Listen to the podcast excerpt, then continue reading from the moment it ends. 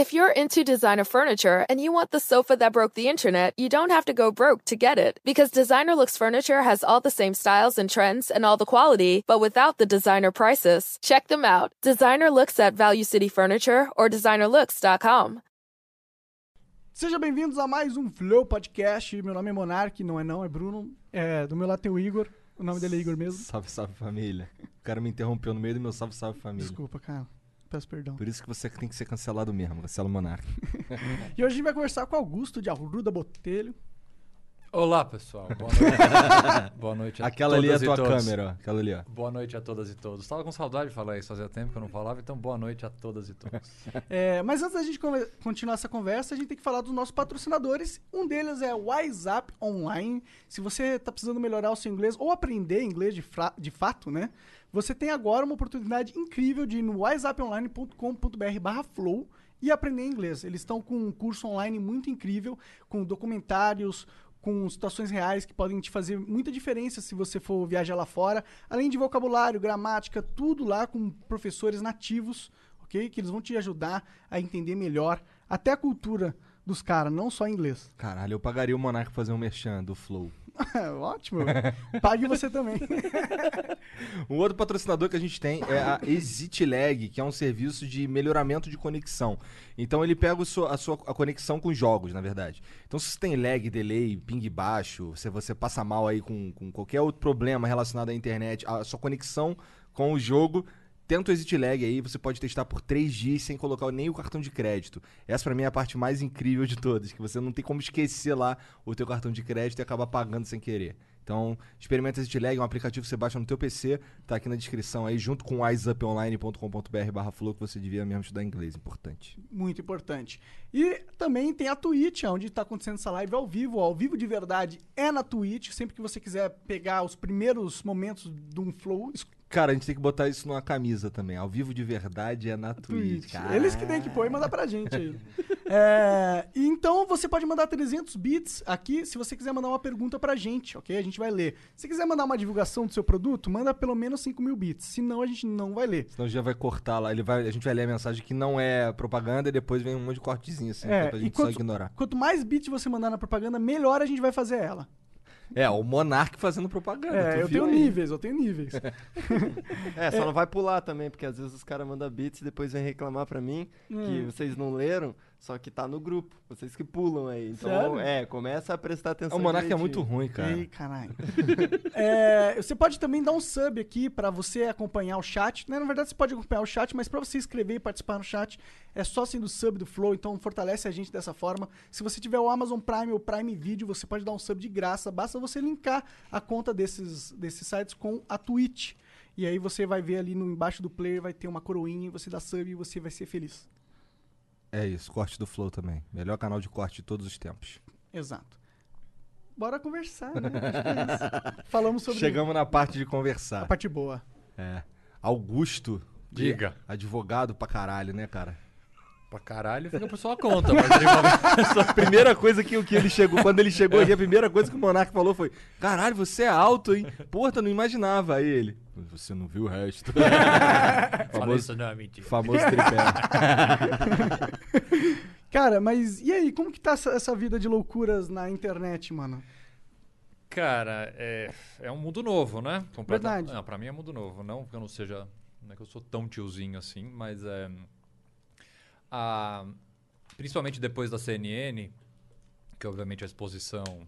Eu já, sim, eu já tinha uma conta de Twitter e já me posicionava assim, para o mundo de fora já há bastante tempo, mas mesmo assim, com a exposição que óbvio que a televisão dá, é, isso, isso muda bastante. Tanto pro lado ruim, é, quanto pro lado bom. Obviamente, o lado bom ele é sempre Sempre bom. mais bem-vindo e maior, mas você tem uma um lado complicado dessa exposição, principalmente no momento que a gente está vivendo no país e no mundo todo, não só politicamente, mas a questão da pandemia, é óbvio que mexe ah, ah, com, com sensações, com emoções, e, e então eh, eu vi os dois lados, assim, o lado de uma, de uma repercussão bacana, de uma receptividade eh, bacana, de uma troca de informações, mesmo.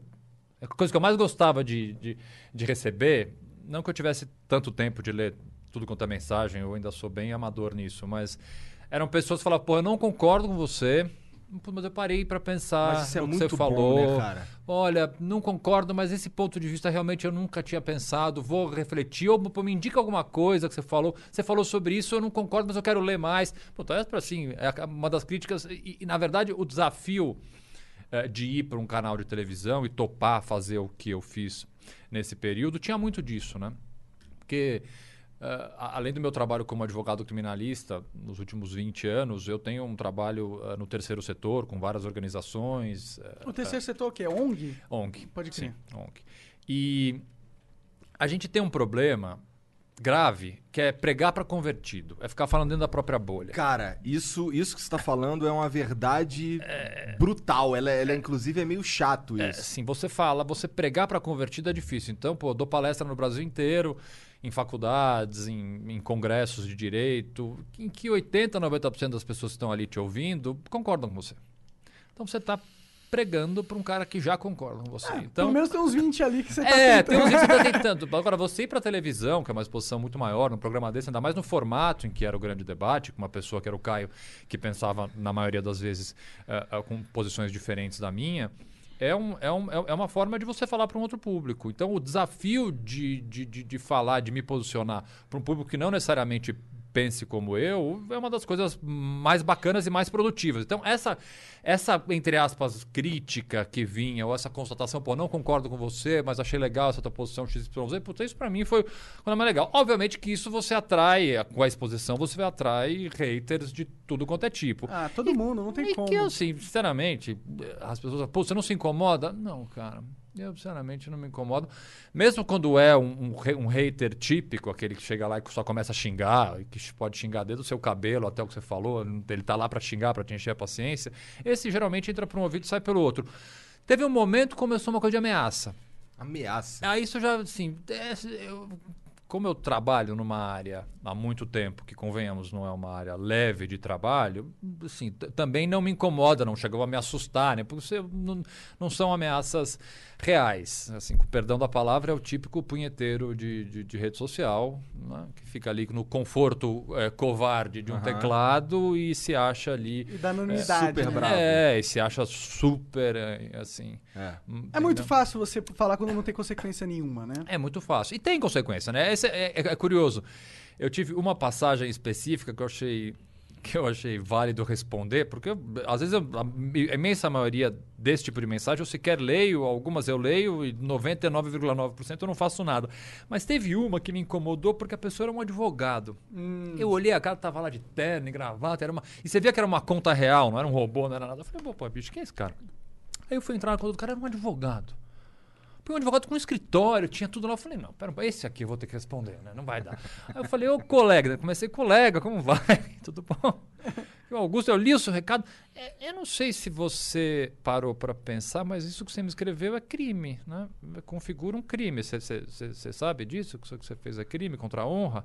Nossa senhora, mas deu cinco minutos, o cara escreveu um texto desse tamanho, pedindo milhões de desculpas, escrevi no momento. Então a pessoa, ela se sente confortável, primeiro porque, sei lá, não sei se ela acha que você não vai ler. Provavelmente. Geralmente, provavelmente, ou os que vai ler, vai, assim, geralmente é o que acontece, realmente, quando eu leio, entra por um e sai pelo outro, mas esse especificamente me pegou no momento errado. Putz, e aí a hora que o cara deve ter recebido esse recado, ele falou, putz, errei, né? E aí ele me meteu um recado desse tamanho, pedindo desculpa, eu falei, imagine, ficar tranquilo, O que bom que a advogado, gente está... ele sabia que tinha que pedir desculpa pra É, caralho. eu falei, né? não, que bom estabelecer esse contato. Ele Entendi, falou, não, entendi. tá, tá. E depois ficou numa boa. Mas é. Eu acho que tem, tem, esses, tem, tem, tem todos esses, esses, esses lados, mas pra, pra mim ainda é uma novidade, eu tô aprendendo a lidar. Como que surgiu essa oportunidade da, pra ir na CNN? É, tu é um advogado criminalista, né? Sim, E tu sou. parar na CNN. É meio aleatório. Não, na verdade, ah, vamos lá.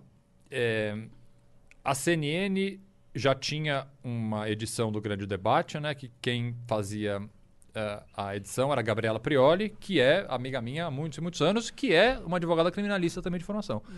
Gabriela fez direito, trabalhou no escritório de advocacia criminal, que é um escritório que tem muita ah, proximidade com o meu escritório, que é o escritório do Toron, que é um grande criminalista aqui de São Paulo. Eu conheci a Gabriela. É, bastante. E aí, quando teve a possibilidade da CNN de fazer um outro, uma outra edição do Grande Debate, eles pensaram em alguns nomes e a Gabriela me indicou, outra pessoa me indicou e meio que surgiu o meu nome ali e aí eu aceitei o convite. E como os outros debatedores, tanto no debate da manhã quanto a pessoa que entrou no meu lugar agora, também são advogados criminalistas. Então é meio que uma, acabou ficando uma panelinha ali, mas é por acaso, né? Um indica o outro. E porque assim. é, O advogado criminalista, ele tá apto a fazer um debate com mais conceito, né? Eu vou te falar mais ainda, Monark. É, isso era uma coisa que as pessoas me perguntavam, puta, como é que é pra você debater de segunda a sexta, não é? Gente, tem que entender uma coisa, o advogado criminalista, ele passa, primeiro, o advogado criminalista trabalha sete dias por semana, 24 horas por dia. A qualquer momento alguém pode, infelizmente, ser preso ou ter algum problema de justiça. Eu tenho que estar ajudar, lá. Eu, sim. no meu celular, eu, eu- eu- Agora não, mas numa casa que eu morava antigamente, era curioso isso. Eu tinha no meu box do banheiro, onde eu tomava banho, tinha um daqueles é, na, na parede para colocar shampoo e ele era bem fundo. Eu entrava com o celular no box do banheiro. Caraca, Caraca. cara. Meu celular ficava lá no fundinho, assim. Se vibrar, Igual- tá ali pra Tá ver. lá, tá lá. Hoje em dia não, mas assim, mesmo assim, meu celular eu nunca desliga em momento nenhum, nem na missa eu desligar Hoje em dia tem um celular. assessor pra responder. Não, não pode nada, eu fico com o celular aí. Então a gente trabalha 24 horas por dia, 7 dias por semana. E o trabalho do advogado criminalista é, por essência, um grande debate. Eu passo o dia inteiro debatendo com policiais, com juízes, com promotores, com ministros, com desembargadores, com clientes, com outros advogados. A vida do advogado criminalista é naturalmente debater, porque sempre eu estou do lado na imensa maioria das vezes, defendendo alguém que é acusada de um crime, e do outro lado eu tenho um promotor de justiça, um procurador, acusando essa pessoa. Aqui, o meu trabalho nada mais é do que debater. A minha tese é a tese de absolvição, ele não fez, ou ele fez, ou etc, etc. E a tese da acusação é que ele fez, que ele tem que ser condenado. Então, assim, o, a- a- o dia a dia do advogado criminalista já é fazer um debate. Então meio que te preparou pra um Então, assim, cenário como o grande debate na Pra- CNN. sim, pra- o- Ou a- a- prepara qualquer outro advogado criminalista. Exatamente, exatamente. A única dificuldade, de fato, é, extra de participar de um quadro como esse e de um tipo de debate como esse é que os temas não necessariamente são temas jurídicos. Então, uma coisa é eu ficar debatendo tudo aquilo que eu sei no meu trabalho e que eu faço há 20 anos. Outra coisa é debater hidroxicloroquina ou debater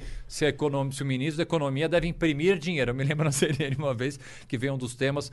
é, o Paulo Guedes deve imprimir ou não dinheiro? Eu falei, puta merda, o que, que será que é isso, bicho? Eu falei, será que imprimir dinheiro é tipo chegar na maquininha? E aí eu comecei a ler, falei, não, imprimir dinheiro é uma outra coisa, é uma, é uma tese, uma, uma linha econômica, enfim, tem toda uma explicação. E aí você tem que pesquisar. Então, eu acho que o maior desafio, além, obviamente, da exposição que isso gerou, e que para mim acho que foi a coisa mais bacana de ter participado do programa, foi estudar temas, bicho, que não, fazem faziam parte, do meu dia a vida. dia. Não fazem. Hidroxicloroquina, não, não né? eu não sou médico. É, economia, eu patino em economia. E como outros temas que nós tivemos que debater e que me fizeram estudar, me fizeram aumentar uma rede de contatos de pessoas que me ajudaram, porque obviamente eu fui ajudado por pessoas especialistas. Eu liguei para vários médicos, eu liguei para economistas, eu liguei para uma, uma série de pessoas. Olha, me, me dá uma linha, o que, que é isso, o que, que não é. Então, é essa construção de você aumentar seu repertório para poder participar de um, de, um, de um programa como esse, puta, é, é incrível, né? Assim, Vou te fazer uma pergunta aqui, talvez um pouco difícil. imagina, Vamos lá. não tem pergunta difícil.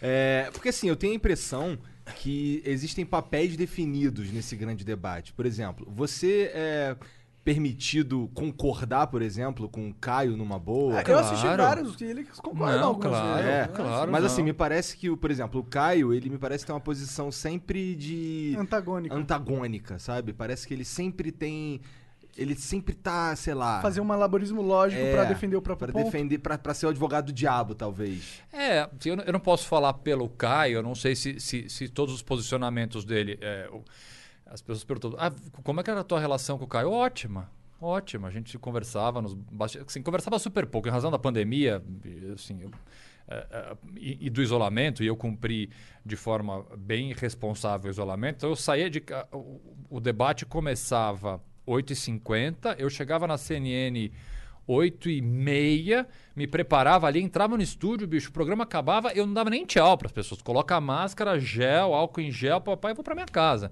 Então não, não, não- eu não tive oportunidade até de ter essa relação mais próxima, mas era uma relação super eh, cordial. A gente discutia os temas, ah, não, mas isso aqui tá mais ou menos, por onde você vai, por onde não vai. Não ficou problema nenhum. Agora, eu não, eu não, eu não sei, então eu não, eu não tenho nem como te responder. Não, mas e tu? Tu tinha um papel definido? Não, zero, zero. É? Não, zero liberdade total. Como ele também tem, não. Liberdade 100% total. Tanto que em vários temas nós concordamos. O que também é bacana, entendeu? é. É, poder, Claro, porque, claro, assim, bicho, isso, isso que é uma coisa é, que, que, que me incomoda. é, e, na verdade, o debate e, e- e- e o programa, na verdade, ele é o reflexo de algo que já, a sociedade já vem, de certa forma, passando. Que é essa sempre necessidade de tornar a divergência de ideias uma briga. É. Pô, aí, aí quando, eu, quando eu optei por sair do programa, ai, vendo na rede social, Augusto arregou pro cara. Eu falei, gente, falar que um arregou pro outro já tá pressupondo que aquilo lá não era um debate, não era um debate de ideias, não era um debate de posicionamentos, era uma- um conflito, uma briga. E nem todo debate, na verdade, a imensa maioria dos debates, eles devem ser tratados de uma forma de debate. Que é você concordar ou não concorda, você põe tua opinião, eu concordo da minha. E se a gente se convencer, ótimo. Se não se convencer, também tá bom. O importante é a audiência pegar aquilo que está E sendo cada, e debatido. cada um ouvir e falar, olha, concordo um pouquinho com ele, concordo um pouquinho com aquilo, não, não concordo com ninguém, deixa eu formar uma opinião. É, é- é disso que se trata uma discussão Sim. plural de ideias. Não uma disputa como se aquilo ali fosse quem vai ganhar e quem vai perder hoje. Aí vai ter um placar. Toda discussão virou assim. É, na verdade, isso não é culpa do debate ou deste tipo de debate. É culpa do momento em que a gente está vivendo, que qualquer divergência de posicionamento, não só político, Divergência de posicionamento em relação a uma série de coisas. Ele necessariamente pressupõe um conflito, uma briga e um vencedor. Como se você sempre precisasse, numa discussão, vencer. Você não pode. Porra, cê- cê- cê- não- não- ah, eu, eu, eu acho que é de uma. É de uma humildade você pegar e falar, pô, você me convenceu. Puta, eu pensava assim, mas eu, te ouvindo agora, você me convenceu. Então as pessoas parecem que têm, têm pudor, têm vergonha de hoje em dia fazer isso. Ah, não, vou mudar de opinião. Como se mudar de opinião fosse alguma coisa. Pois é, cara. Acho que isso é o mais legal do ser humano, é de poder ouvir pessoas, Evoluir, e- evoluir, mudar. mudar. Mudar. Mudar. É. né? Mudar. Mudar de, mudar de opinião. E, e- e reconhecer os erros do passado. Olha, eu, eu sustentava uma posição nesse momento sobre qualquer tema. Não precisa, vamos, vamos fugir de política para não ficar parecendo uma discussão política. Só não mudando de time, né, que aí mudar de time é um pouco complicado, mas assim, qualquer outra coisa, pô, eu pensava, no, tinha um posicionamento em relação a isso agora, e mudei, estudei melhor, vi que não é bem assim. Com certeza. A gente não tem mais essa. Infelizmente, acho que o momento. Essa, essa, essa, essa, essa- esse pensamento binário, né? Que ou é uma coisa ou é outra, você não pode, de forma nenhuma, construir um caminho comum, é péssimo para tudo, né? É Entendi. E tu, tu- mas tu saiu de lá porque tu tava de saco cheio, de Ah, assim, vamos lá. estressante. Primeiro que é uma, assim, participar de um programa diário, ao vivo, ah, com temas, como eu disse, variados, demanda um baita de um trabalho. Aham. Eu tenho um escritório de advocacia criminal meu, ativo, há muitos anos. Trabalho nas mais variadas causas no Brasil inteiro criminais. O escritório tem uma equipe grande, com casos complexos, que, em razão da pandemia, obviamente, como todos os outros ramos da economia, eh, estagnou um pouco. Principalmente, é engraçado eh, pensar assim. eh, a polícia, quando ela. Não é que a polícia parou de trabalhar, a polícia não parou de trabalhar. Mas a justiça e a polícia trabalhando menos, e, e, obviamente, em razão da pandemia, as limitações são óbvias, o trabalho do advogado também diminui. Vai diminuindo naturalmente. Então, eu consegui, neste momento, levar as duas coisas. A partir do momento em que ah, a justiça está voltando um pouco ao normal, já seria muito difícil para eu conseguir tocar as duas coisas. Quase impossível para tocar as duas coisas. Até porque, como eu disse para vocês, o advogado. o e temas, outro, o né? advogado vive de, de urgências, né? Sim, verdade. Não dá, não dá assim. É, é, é muito complicado ter uma, ter uma agenda fixa ao vivo num canal de televisão, sendo que a qualquer momento meu telefone pode tocar. Então deu certo. é, do- é, como é que é? O casamento foi bom enquanto durou. Ah, imagino que deve ter sido uma experiência Ah, foi legal. super legal, né? foi super É. legal. Mas e agora? Você pensa em manter ativa a personalidade pública? Ai, cara, então. Difícil te responder isso assim, o que eu pretendo fazer. Eu, eu nunca saí, do- de, de certa forma. eu nunca saí do debate público. Assim, eu, eu não sei se essa exposição e esse tipo de formato de exposição na televisão é algo que eu, que eu ainda poderia fazer.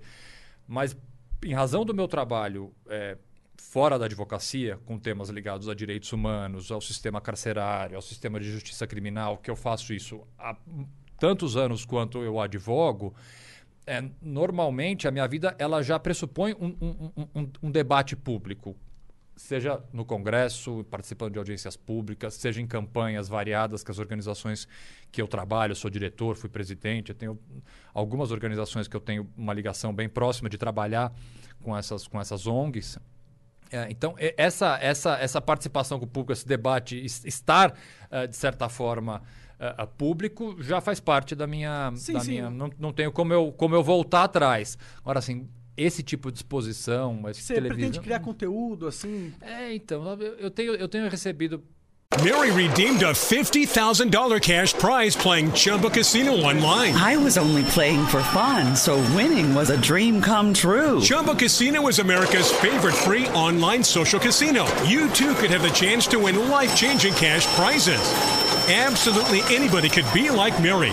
Be like Mary. Log on to ChumbaCasino.com and play for free now. No purchase necessary. Void where prohibited by law. 18 plus terms and conditions apply. See website for details. The voice in the preceding commercial was not the actual voice of the winner.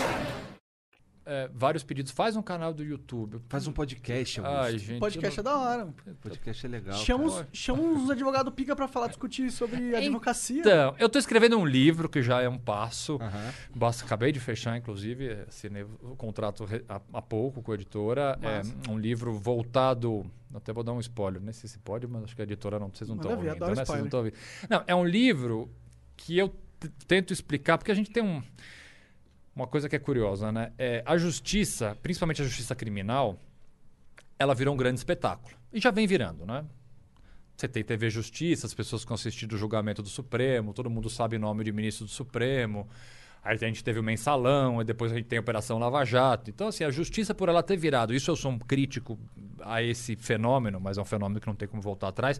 Por a justiça, principalmente a justiça criminal, ter de certa forma virado um espetáculo, é, o direito criminal e a advocacia criminal, ela virou um papo de mesa de bar, basicamente. né? Todo mundo acha que sabe alguma coisa, né? Porque, infelizmente, até em razão um pouco da imprensa, que muitas vezes ah, ah, acaba fazendo um outro comentário que tecnicamente está errado, é, esse virou um tema fácil, né? Qualquer mesa de bar você senta, não hoje em dia, porque ainda os bares não estão abertos, mas no passado... Alguns estão.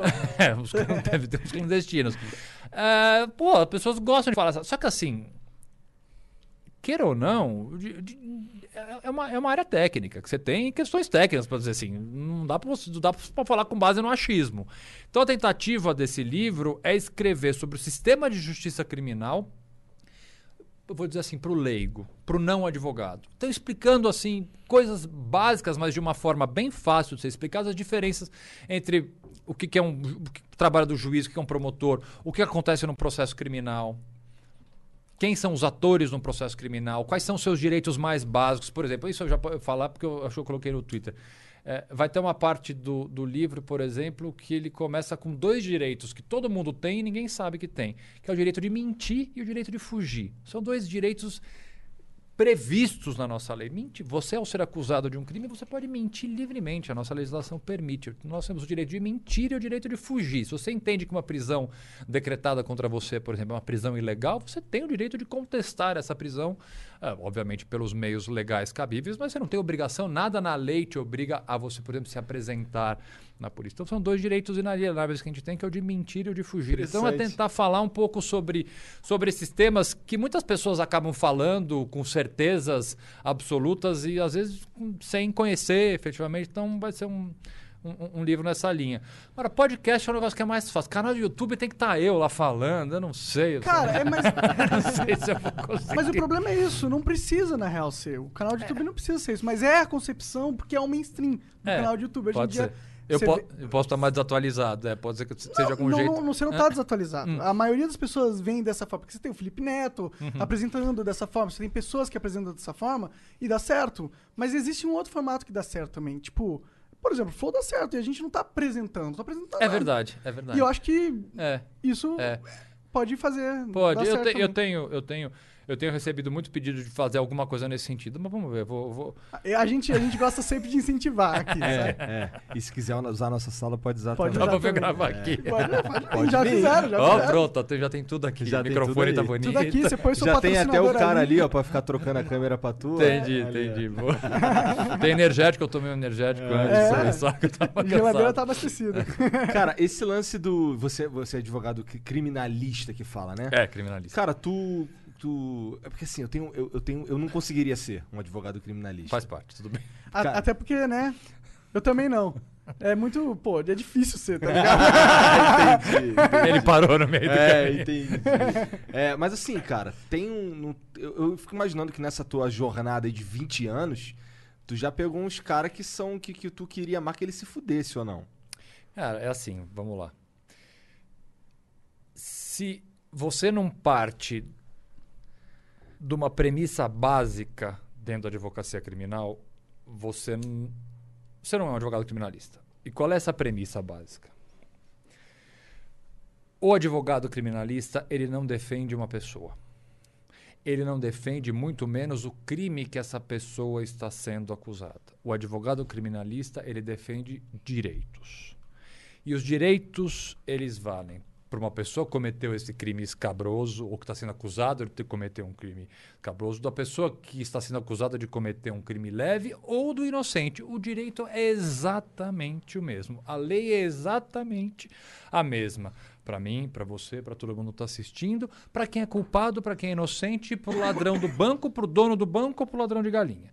Se você não tem isso dentro de você, sabendo que você não está ali para advogar para o Zé, para o João ou para Maria, você está ali para advogar para o direito do Zé, para o direito do João e para o direito da Maria, da Maria. Aí você não faz esse julgamento inicial, porque se você se parar para fazer esse julgamento, realmente é difícil. Óbvio que há casos que eu já trabalhei, dezenas, centenas de casos que trabalhei, que eram acusações gravíssimas, acusações que obviamente você numa primeira leitura você tem uma dificuldade é, e a- e é também um pouco. Aí tem os vários folclores da advocacia criminal que a gente acaba pegando muito esses fol- folclores porque a gente assiste muito isso em filme americano e filme americano não tem relação nenhuma com a realidade do que a gente vive. As pessoas têm a- o imaginário de que um advogado criminalista funciona assim. Então vamos lá, o monarca vai me procurar, aparece no meu escritório amanhã, ele vai chegar na sala, sentar e falar: Augusto, então, eu matei a minha vovó e eu estou. su-" Isso não existe. Assim, o cliente não necessariamente conta a verdade, inclusive para o advogado.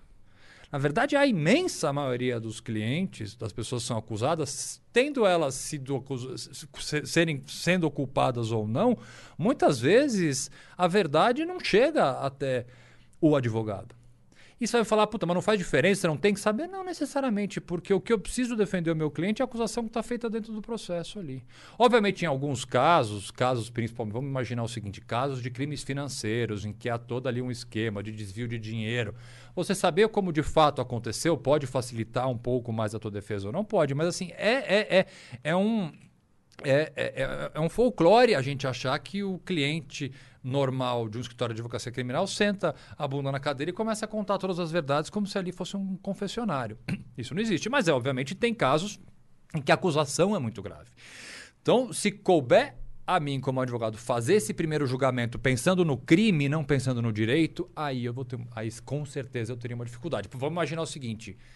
é, aí é uma questão pessoal minha, não, não, não tenho nenhuma, nenhuma observação a fazer advogados que não pensam assim. Eu tenho uma dificuldade, uma dificuldade pessoal minha em trabalhar em casos que envolvam crianças, por exemplo. É uma questão pessoal minha. Assim, a acusação que envolva criança, seja um crime sexual ou um crime de violência que envolva criança, eu Mary redeemed a $50,000 cash prize playing Chumba Casino online. I was only playing for fun, so winning was a dream come true. Chumba Casino is America's favorite free online social casino. You too could have the chance to win life changing cash prizes. Absolutely anybody could be like Mary. Be like Mary. Log on to ChumbaCasino.com and play for free now. No purchase necessary. Void where prohibited by law. 18 plus terms and conditions apply. See website for details. The voice in the preceding commercial was not the actual voice of the winner. tenho uma tendência a ter dificuldade realmente. Então é um caso que eu olho com, com mais cuidado. Porque se eu ficar incomodado com o caso, eu não vou fazer uma boa defesa. E você tem o- você pode não aceitar? Claro que posso. Entendi. Claro que posso. Posso não aceitar por razões.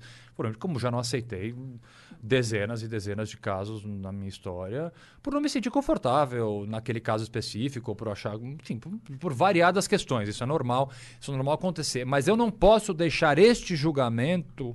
Esse julgamento do homem médio, esse julgamento da sociedade, esse julgamento que nós, como cidadãos, fazemos de uma acusação grave, interferir no meu trabalho. E por isso que eu tenho que ter esse norte esse princípio básico que eu não estou advogando para uma pessoa, eu estou Entendo. advogando para um direito. A E partir do agora- momento que eu consigo fazer agora, isso. Eu, eu acho que eu consigo ser um advogado criminalista, assim. Porque, assim, Não, não, pelo- tá, tá cheio de advogado criminalista já, não vem mais concorrência que o mercado tá. pe- Não, fica aqui. Pelo que eu tô entendendo, e aí tu me corrige se eu estiver falando merda, é, então tu, tu não tá sempre querendo que o cara seja absolvido. Tu quer só que ele seja. que, que tem, sejam observados os Claro, direitos. claro, claro, claro. Porque assim, eu achava que você tava ali pra dar um jeito daquele cara ali que é um assassino ser absolvido. Primeiro, vamos lá. Quem dá jeito não é. Assim, vamos, a sua pergunta é interessantíssima porque é, é, é, assim, é, é, é um pensamento muito normal isso. É, eu não decido. Vamos começar pelo básico. Eu não decido nada. Quem decide, vamos lá. Quem decide alguma coisa é um juiz. Então, assim, o poder de decisão, a caneta não é minha. Tá? Eu também não uso essa, essa acusação que muitas vezes é feita. O advogado usa brechas da lei. Não tem brechas na lei, tem a lei. A lei está dizendo aquilo ali. Se eu pinço aquele pedaço da lei e uso isso, não é uma brecha. Tá lá, a brecha é o que está faltando, concorda? Isso aqui é uma brecha. N- Não tem brecha na lei, tem a lei. Ah, se a lei pode ser usada em determinado momento para XYZ casos para beneficiar o meu cliente para alguma coisa, eu vou usar a lei, eu não uso brecha da lei. E aí, muitas vezes, o trabalho do advogado criminalista, Igor, ele está muito também focado no fato de que um acusado de um crime grave, por exemplo, tem pessoas que confessam. Vamos começar por aí. Como é que eu vou pedir absolvição de alguém, dizer que a pessoa não fez nada se meu cliente foi lá e confessou? Então o trabalho do advogado é fazer com que. Por isso que a gente tem que se- sempre ter em mente o seguinte: eu não estou advogando para a pessoa, eu estou advogando para o direito. E o direito dessa pessoa, mesmo essa pessoa que confessou, ela tem direito a ter um julgamento justo, a ter testemunhas de defesa, a poder ser interrogado por um juiz, a poder ter seus direitos respeitados, se for condenado a uma pena justa, sendo essa pena justa, que ele vai cumprir essa pena pelo tempo determinado, que ele vai poder ir para o regime semiaberto. Assim, eu estou pleiteando, então, direitos para uma pessoa que cometeu um crime e confessou, que são os mesmos direitos para a pessoa que não confessou o crime, que é inocente, para mim, para você. Por isso que a gente tem que ter essa régua. A régua é o direito. Se você partir para a pessoa ou partir para o caso, aí você vai ter essa dificuldade. Entendi, cara. Ah, é. é. acabou de mudar minha mente sobre esse assunto aí. Porque eu achava. Tinha uns caras que eu falava assim: caralho, como é que esse cara aceita ser advogado desse cara, mané?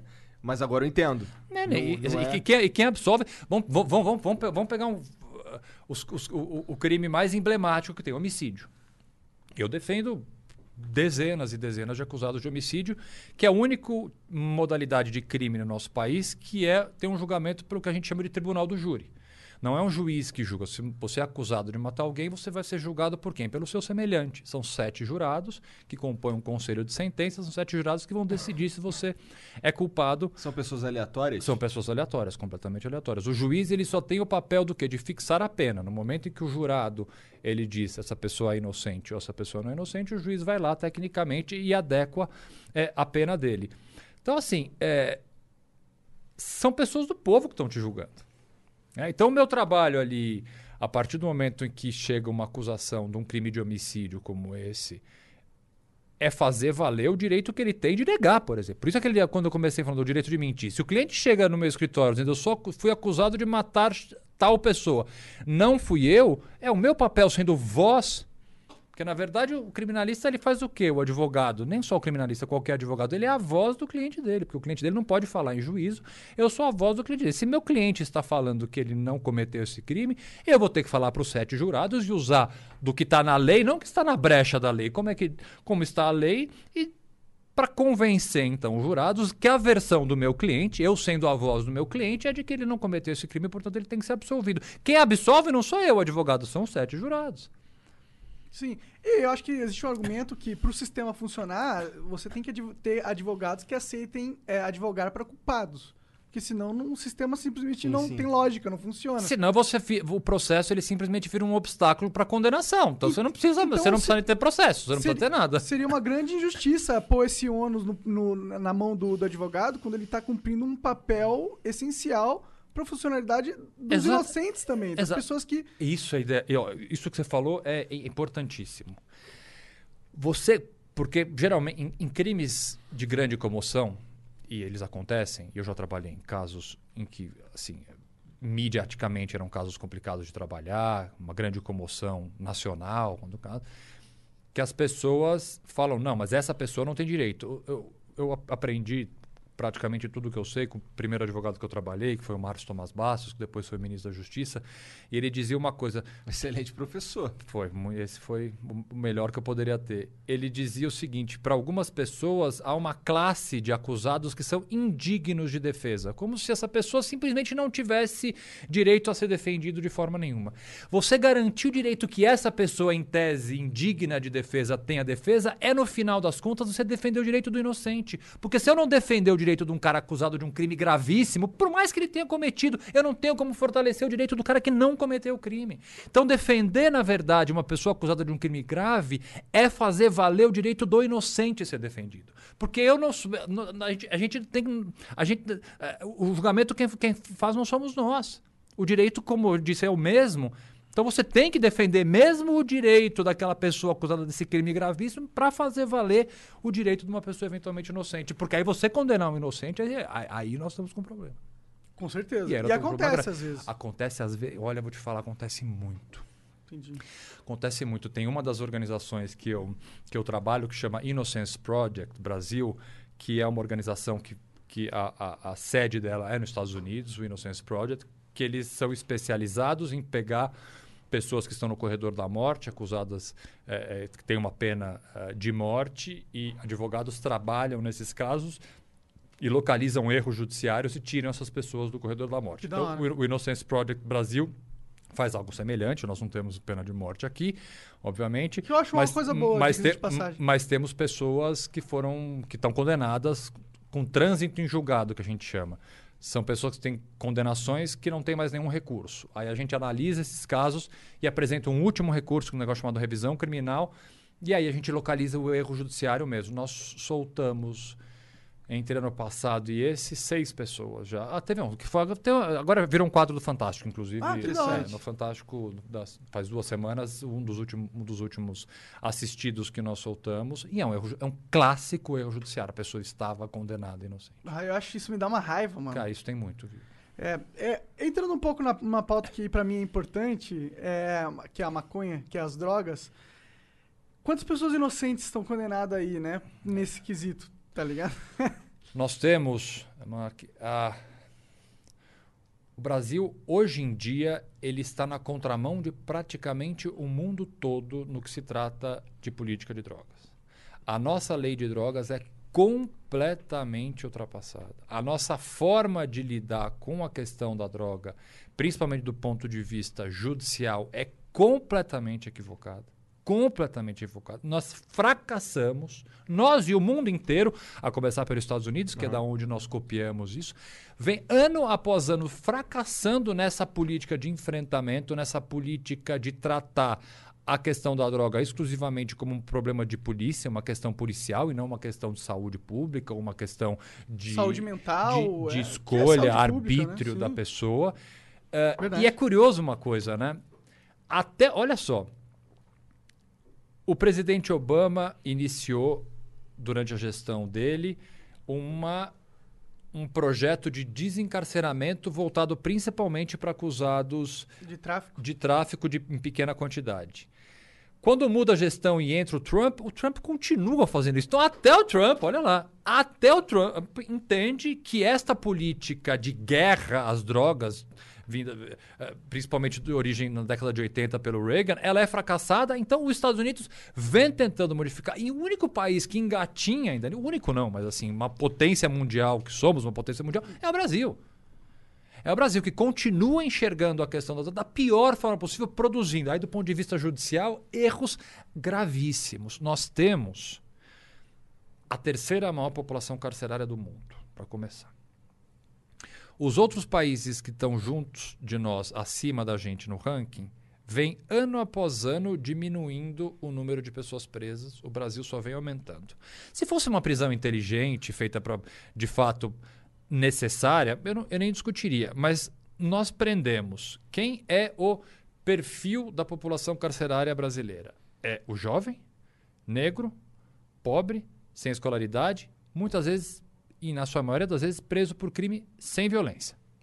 Furto e tráfico de drogas. Ah, Augusto, mas como assim tráfico de drogas é um crime sem violência? É. Obviamente o tráfico produz uma violência periférica, gigantesca.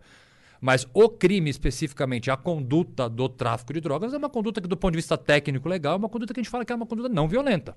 É, Ninguém é tá ferido pra, vendendo, é você uma- é, é ve- comércio. é um comércio, não há nenhuma violência Direta. direta. Obviamente que indireta é gigantesca, mas diretamente. necessariamente é, não- também. é um crime, mas é um crime É. sem violência.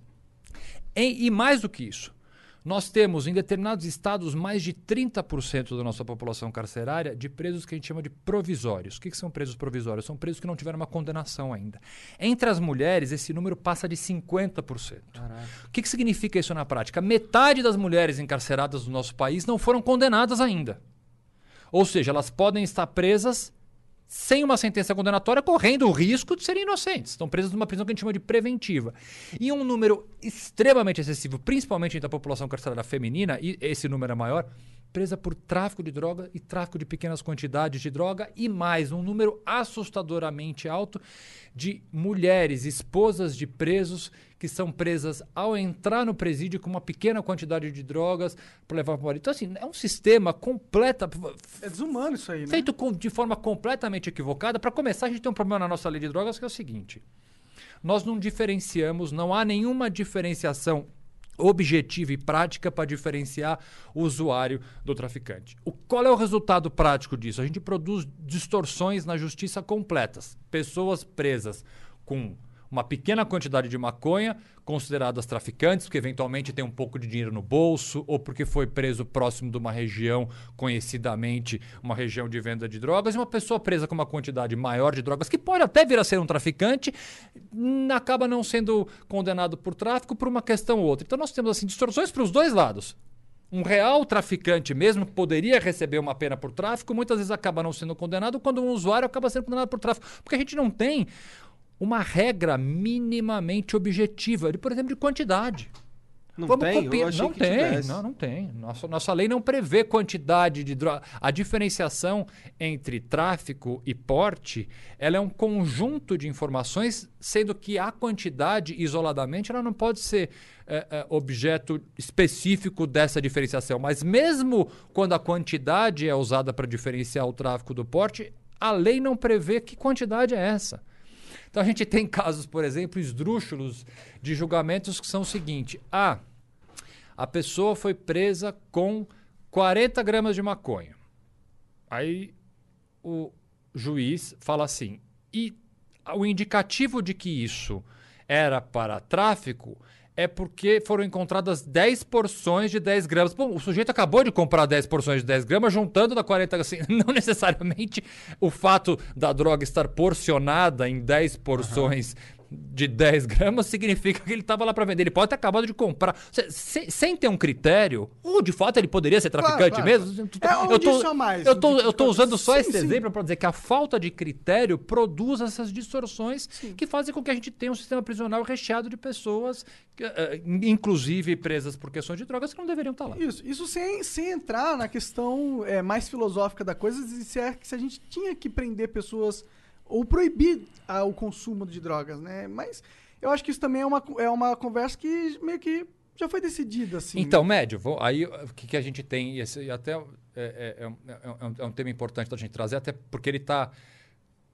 parado no Supremo Tribunal Federal há muito tempo. Se vocês vou fazer uma propaganda, ó, é para essa câmera que eu tenho que olhar. Isso, manda ver. Se vocês não, não, se você entrar no YouTube, ó, agora eu já sei, ah, É, você vai ter lá, é, tem um recurso em trâmite no Supremo Tribunal Federal que está parado há, eu acho que há pelo menos uns dois, três anos, na mão de um dos ministros, em que se discute o artigo 28 da Lei de Tóxicos, que é o quê? É o porte para consumo próprio.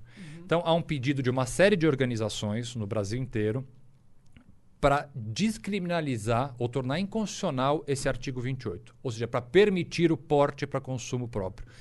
Aí você vai ter lá vários advogados que fizeram sustentação oral. Sustentação oral, quando você vai lá e fala para frente dos ministros, um dos advogados sou eu, vocês querem assistir minha sustentação, Ah, que, que eu hora, defendo a descriminalização Pô, cara, parabéns. especificamente desse artigo Legal. 28 para permitir que o porte para consumo não seja crime. Que massa. Porque realmente, e até eu uso uma. Foi bacana essa sustentação. Eu tô mais novinho, com menos cabelo branco na época. Deve fazer uns quatro anos já, acho que isso. Mas eu peguei a frase eh, de um criminólogo, um, um cara super importante, que ele fala com relação a, a, a quem porta a droga para consumir num ambiente privado, é um típico caso que a gente chama de autolesão. O máximo que ele vai estar fazendo é se autolesionando. Se eu uso alguma substância entorpecente dentro da minha casa, sozinho, no que eu estou interferindo no direito de terceiros? Não estou. Concorda? Estou dentro da minha casa. O máximo que eu posso estar fazendo é me autolesionando. E aí esse criminólogo fala: todos têm direito a ir ao inferno à sua própria maneira, desde que isso não atinja um direito de terceiro. Então, ao fim e ao cabo, o usuário de droga que faz uso da droga num ambiente privado, ele está no máximo lesionando a própria saúde dele. Sim. Tem aquela, aquela máxima que não existe crime sem vítima. Nesse caso específico. Então, por isso que a gente defende que o artigo 28 especificamente é inconstitucional, não deveria ser crime o porte para consumo de droga. Isso é uma. Isso é uma é assim, o Supremo, por exemplo, poder. Se o Supremo. É que assim. Tem o pautas. contexto político é difícil nesse O caso. que, que a gente vai fazer com o aparato inteiro de guerra às drogas? Vamos fazer o que com esse monte de. Bom, mas parar de gastar dinheiro, né? Para começar a usar o dinheiro, Exatamente. usar o dinheiro. Um dos argumentos é, é curioso, porque, porque co- como é que funciona esse julgamento? É, é interessante assistir esse julgamento, porque por que, que eu fui lá fazer essa sustentação oral? Porque existe uma, uma, uma figura no direito que chama amicus curiae, tem esse nome bonito, que traduzindo para português chama amigo da corte. Pô, data vênia aí, doutor. É meio data feira. A- Amigo da corte é o seguinte: quando tem um tema muito relevante sendo julgado no Supremo, organizações da sociedade civil se apresentam como amigos da corte, dizendo: olha, eu represento, por exemplo, nesse caso, eu represento uma das organizações que eu fundei, que é o IDDD, Instituto de Defesa do Direito de Defesa, que é uma organização de advogados criminalistas. Como é que é o nome? É, o nome é ruim pra IDDD? caralho. O nome é ruim pra cacete, gente. Mas não fui eu que dei esse nome. É- IDDD, Instituto de Defesa do Direito de Defesa. Tem 20 anos, fizemos. Me lembra um código de Duke Nukem, ID- IDKFA pra ser O no- imortal. nome é ruim pra cacete. Foi o Dr. Márcio que fez esse nome, que Deus o tenha, mas o nome é ruim. E aí a gente vai lá como amigo da corte. Então você se apresenta, você fala, ó, eu sou uma instituição que faz isso, isso, isso, eu quero ser recebido aqui como um amigo da corte. Aí você, o, ju- o ministro, no caso do Supremo, fala, realmente você preenche as condições para ser um amigo da corte, aí você vai lá e a- a- a- faz uma sustentação oral em cima desse caso. Só que você tem os amigos da corte que defendem um lado e você tem os amigos da corte que defendem um outro lado. Então você tinha lá a A indústria do tabaco. um monte de. Não, nem eram. Era, era, era, era uma, assim, associação de delegados, ou é, alguma coisa evangélica. os Que, que, obviamente, não, Não, tô- não tô. é Não, clichê, problema, é o que seria. Sem problema nenhum. é, é, a posição deles é extremamente respeitável. Mas teve, Democraticamente respeitado. Teve uma advogada que comentou, por exemplo, assim, os- se nós eh, descriminalizarmos o porte para consumo, como é que vai ser com o sistema de saúde público? Teremos lá aqueles viciados precisando, gastaremos milhões com as pessoas que, por causa do vício, da cheirando maconha. Só faltou, não teve o cheirando maconha. Mas praticamente. Aí eu, É, na- pouparíamos milhões não, também. na hora que eu fui falar, eu falei, bom, mas a gente já gasta milhões com as pessoas que fumam tabaco, gastamos milhões e milhões com as pessoas com cirrose, Com obesidade. por causa de bebida. Falei da obesidade, falei, gastamos milhões com as pessoas que infartam porque são obesas. Assim, assim, o sistema de saúde público já gasta é, milhões com, É pra isso pesso- que ele tá lá. com pessoas que, na verdade, estão lá em razão de uma própria conduta. Sim, vamos, ser bem Sinceros. Vamos ser bem pragmáticos É, aqui. a, a pessoa que tem um problema de cirrose, vai precisar de um transplante ou coisa parecida, é, ele teve isso por uma escolha dele. ou pra uma caralho, escolha, cara. não diria que é uma escolha, na verdade é uma doença, se for uma, no caso, se for uma, um- uma adição, uma dependência. há escolha. Ma- Mas de fato, mas de fato ele está lá por uma conduta, enfim, de uma iniciativa, de De- certa forma, dele. E nós gastamos, o sistema E faz público de parte, saúde é isso. É isso que a gente concordou quando a gente criou essa parada. Faz- exatamente, faz parte. Então teve essa, teve essa discussão que na época foi, foi curiosa. Mas eu concordo com você. Acho que assim, um, um primeiro passo para se começar a pensar de- da, da melhor forma como, como a gente trata a questão de segurança pública, por exemplo, e o sistema penitenciário, que é esse caos que é, é, é fazer uma, uma, uma revisão completa, completa, completa da lei, da lei de drogas. Fazendo isso da forma como os americanos vêm fazendo, como o Uruguai vem fazendo, tentando. Portugal, por exemplo, tem uma lei super interessante de drogas. Assim, tem tantos exemplos que deram certo. Agora, convenhamos, bicho, 2020. Olha o estado que nós estamos aqui, né? Olha a situação que está o nosso país. Vocês acham que alguém vai levantar nessa altura do campeonato uma bandeira para falar: olha, então, realmente eu estou me candidatando aqui, a minha pauta é a descriminalização. É, Já foi, o Eduardo Jorge fez isso. é, mas assim, não é uma pauta popular. Sim, né? sim. Não mas é pauta- uma, é uma pauta popular, mas não é uma pauta fácil de vender politicamente. Não, é dificílimo. né? Mas é muito popular, cara. Tem muita É, gente é. Que, te- que quer essa. A maioria dos jovens já, meu, já. até- Essa discussão já tá vencida. Não, essa, Nos- entre, entre, entre os jovens. jovens com certeza, mas você pode até pensar em, com pessoas, não vou chamar de mais conservadoras.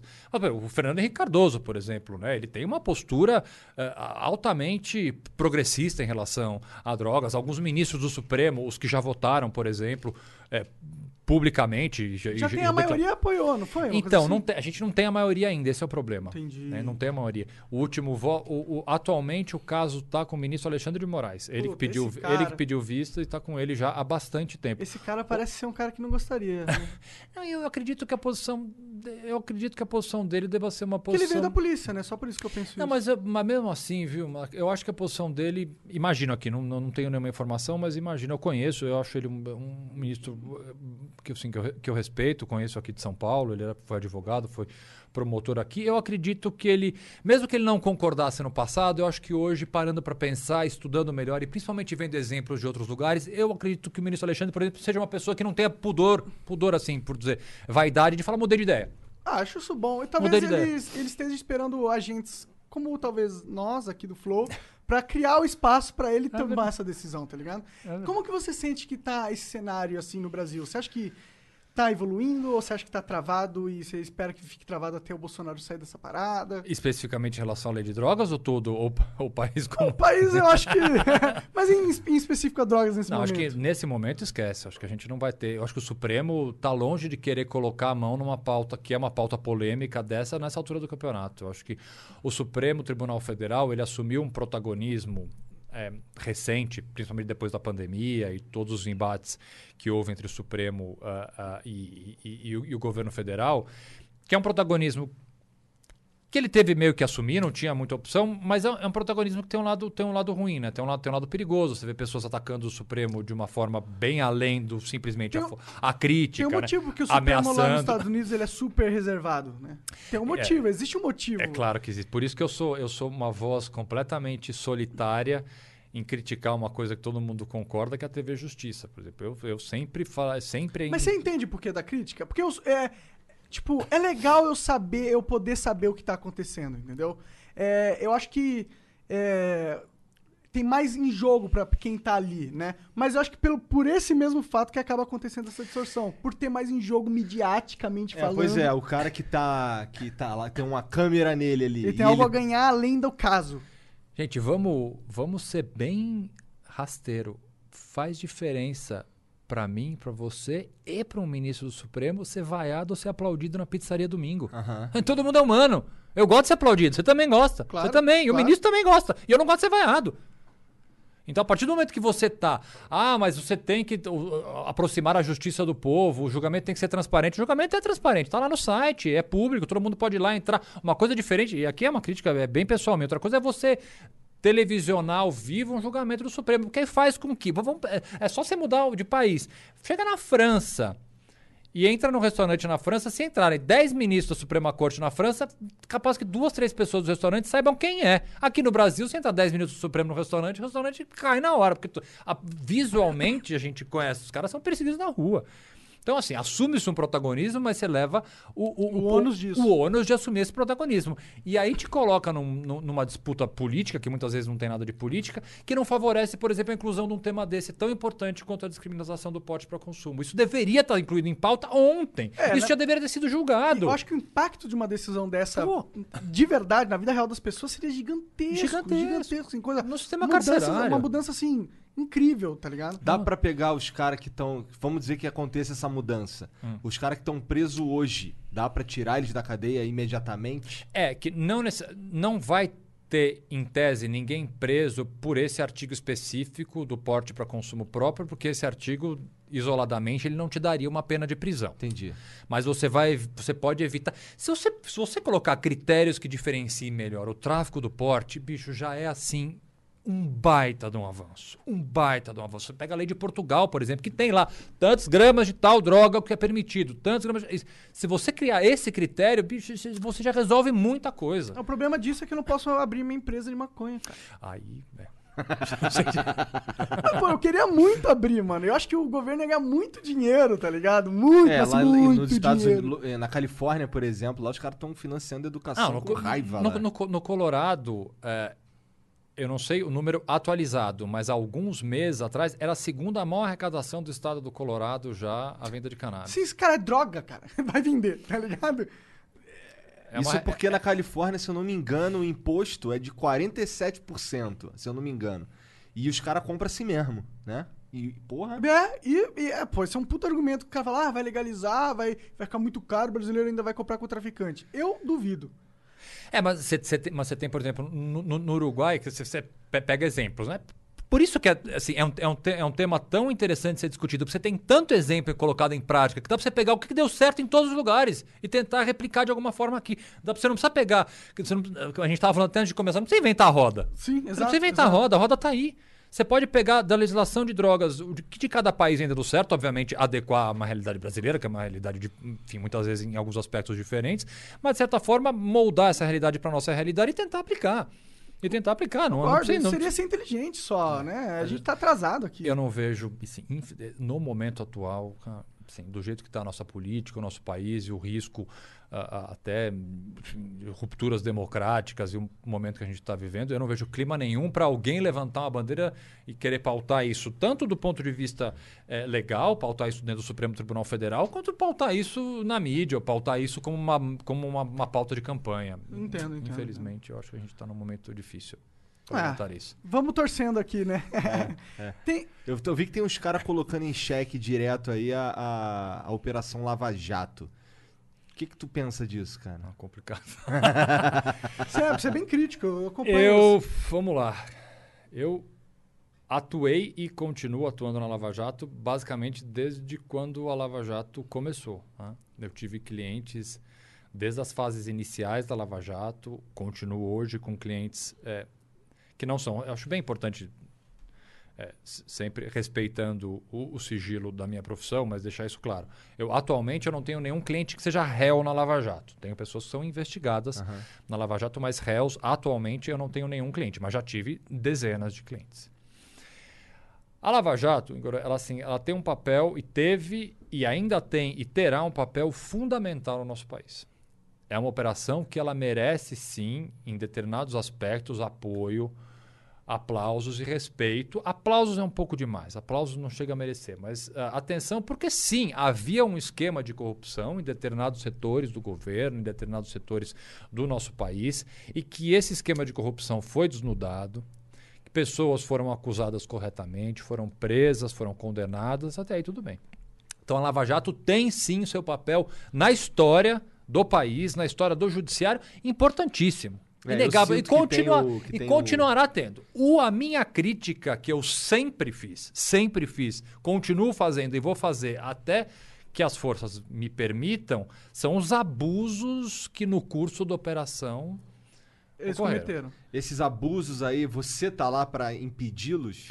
sem o advogado, os abusos seriam com certeza muito maiores. Houve uma série de irregularidades, ilegalidades, abusos que, sob a justificativa, muitas vezes, que até hoje as pessoas usam, ah, de que os fins justificam os meios. Ah, bom, o que que é um direitozinho ali? O que que é uma leizinha aqui? Se o mais importante, olha o que nós recuperamos, recuperamos um trilhão, um bilhão, sei lá quantos bilhões de reais. Ótimo, recuperamos, mas dava para ter recuperado parte disso seguindo corretamente a lei, seguindo a Constituição. A gente não precisava Dá pra recuperar tudo seguindo a lei a gente não corretamente. precisava fazer e não é nenhuma interpretação diferente é bem diferente são, são duas coisas diversas não é não tô aqui para falar ah você é uma coisa que sempre vem ah você não tem isenção para falar porque você é advogado das pessoas bicho para mim faz grande diferença na verdade é, ser ou não advogado das pessoas porque volto a dizer a lei está lá é uma só o que eu tô falando é o direito não tô falando do meu cliente eu tô falando do direito que meu cliente tem que qualquer outra pessoa tem É, um- é uma visão científica da coisa. Exatamente, uma visão técnica da coisa. É. Então você teve, você teve abusos cometidos sim, abusos que ficaram bem claros, que hoje são conhecidos. foram, qual foi o pior abuso que eles cometeram? Ah, eu acho que são assim al- al- alguns métodos. Eu, eu acho que assim é- é, a Lava Jato ela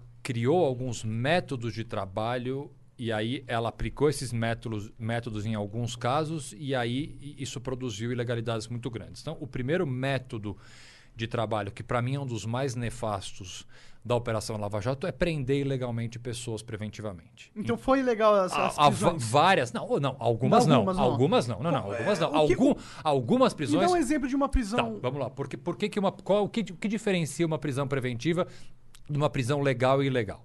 A prisão preventiva, por ser uma prisão antes de uma condenação, ela tem que seguir um, um artigo específico da lei. Você tem que justificar por que, que você está prendendo alguém sem ter condenado ela ainda. Então, essa pessoa ela tem que estar dando. Eu vou traduzir para um português mais claro. Ela está, por exemplo, coagindo testemunhas. Ela está destruindo provas. Ou ela deu indicativos de que ela pode fugir. Então são motivos concretos que a lei tem lá, inciso por inciso, que se a pessoa. Ah, garantia da ordem pública, o que significa isso? Ele deu indicativos que ele vai voltar a delinquir. Vamos imaginar o seguinte: o sujeito que já foi preso cinco vezes por roubo, ele foi preso na sexta vez, você vai falar, você vai ficar preso preventivamente por garantia da ordem pública. Você já deu indicativos, pra você ter cometido outros cinco roubos na sua vida, de que você, em liberdade, mesmo sem ter sido condenado, você pode, você, você pode de alguma forma eh, atrapalhar a ordem pública. Esse é o motivo para se decretar uma prisão preventiva. Ou, por exemplo, você foi, foi ac- acusado de um crime, pegou a sua mala e entrou num jatinho e estava indo para o Paraguai. Bom, te peguei antes. Você está claramente dando um, mo- dando um indicativo de que você vai se furtar a aplicação da lei. É o que a Mas, gente se chama. ele, mas ele ele, está não fugindo. pode ser. Ele não, a pena dele não aumenta porque ele tentou Não, fugir. não, não, não, não. A pena é preventiva. É, esse é, não é uma pena, isso é uma prisão preventiva. Então, assim, a prisão preventiva, por ela ser excepcional, por que ela é excepcional? Porque se uma pessoa não foi condenada, por que você está prendendo ela?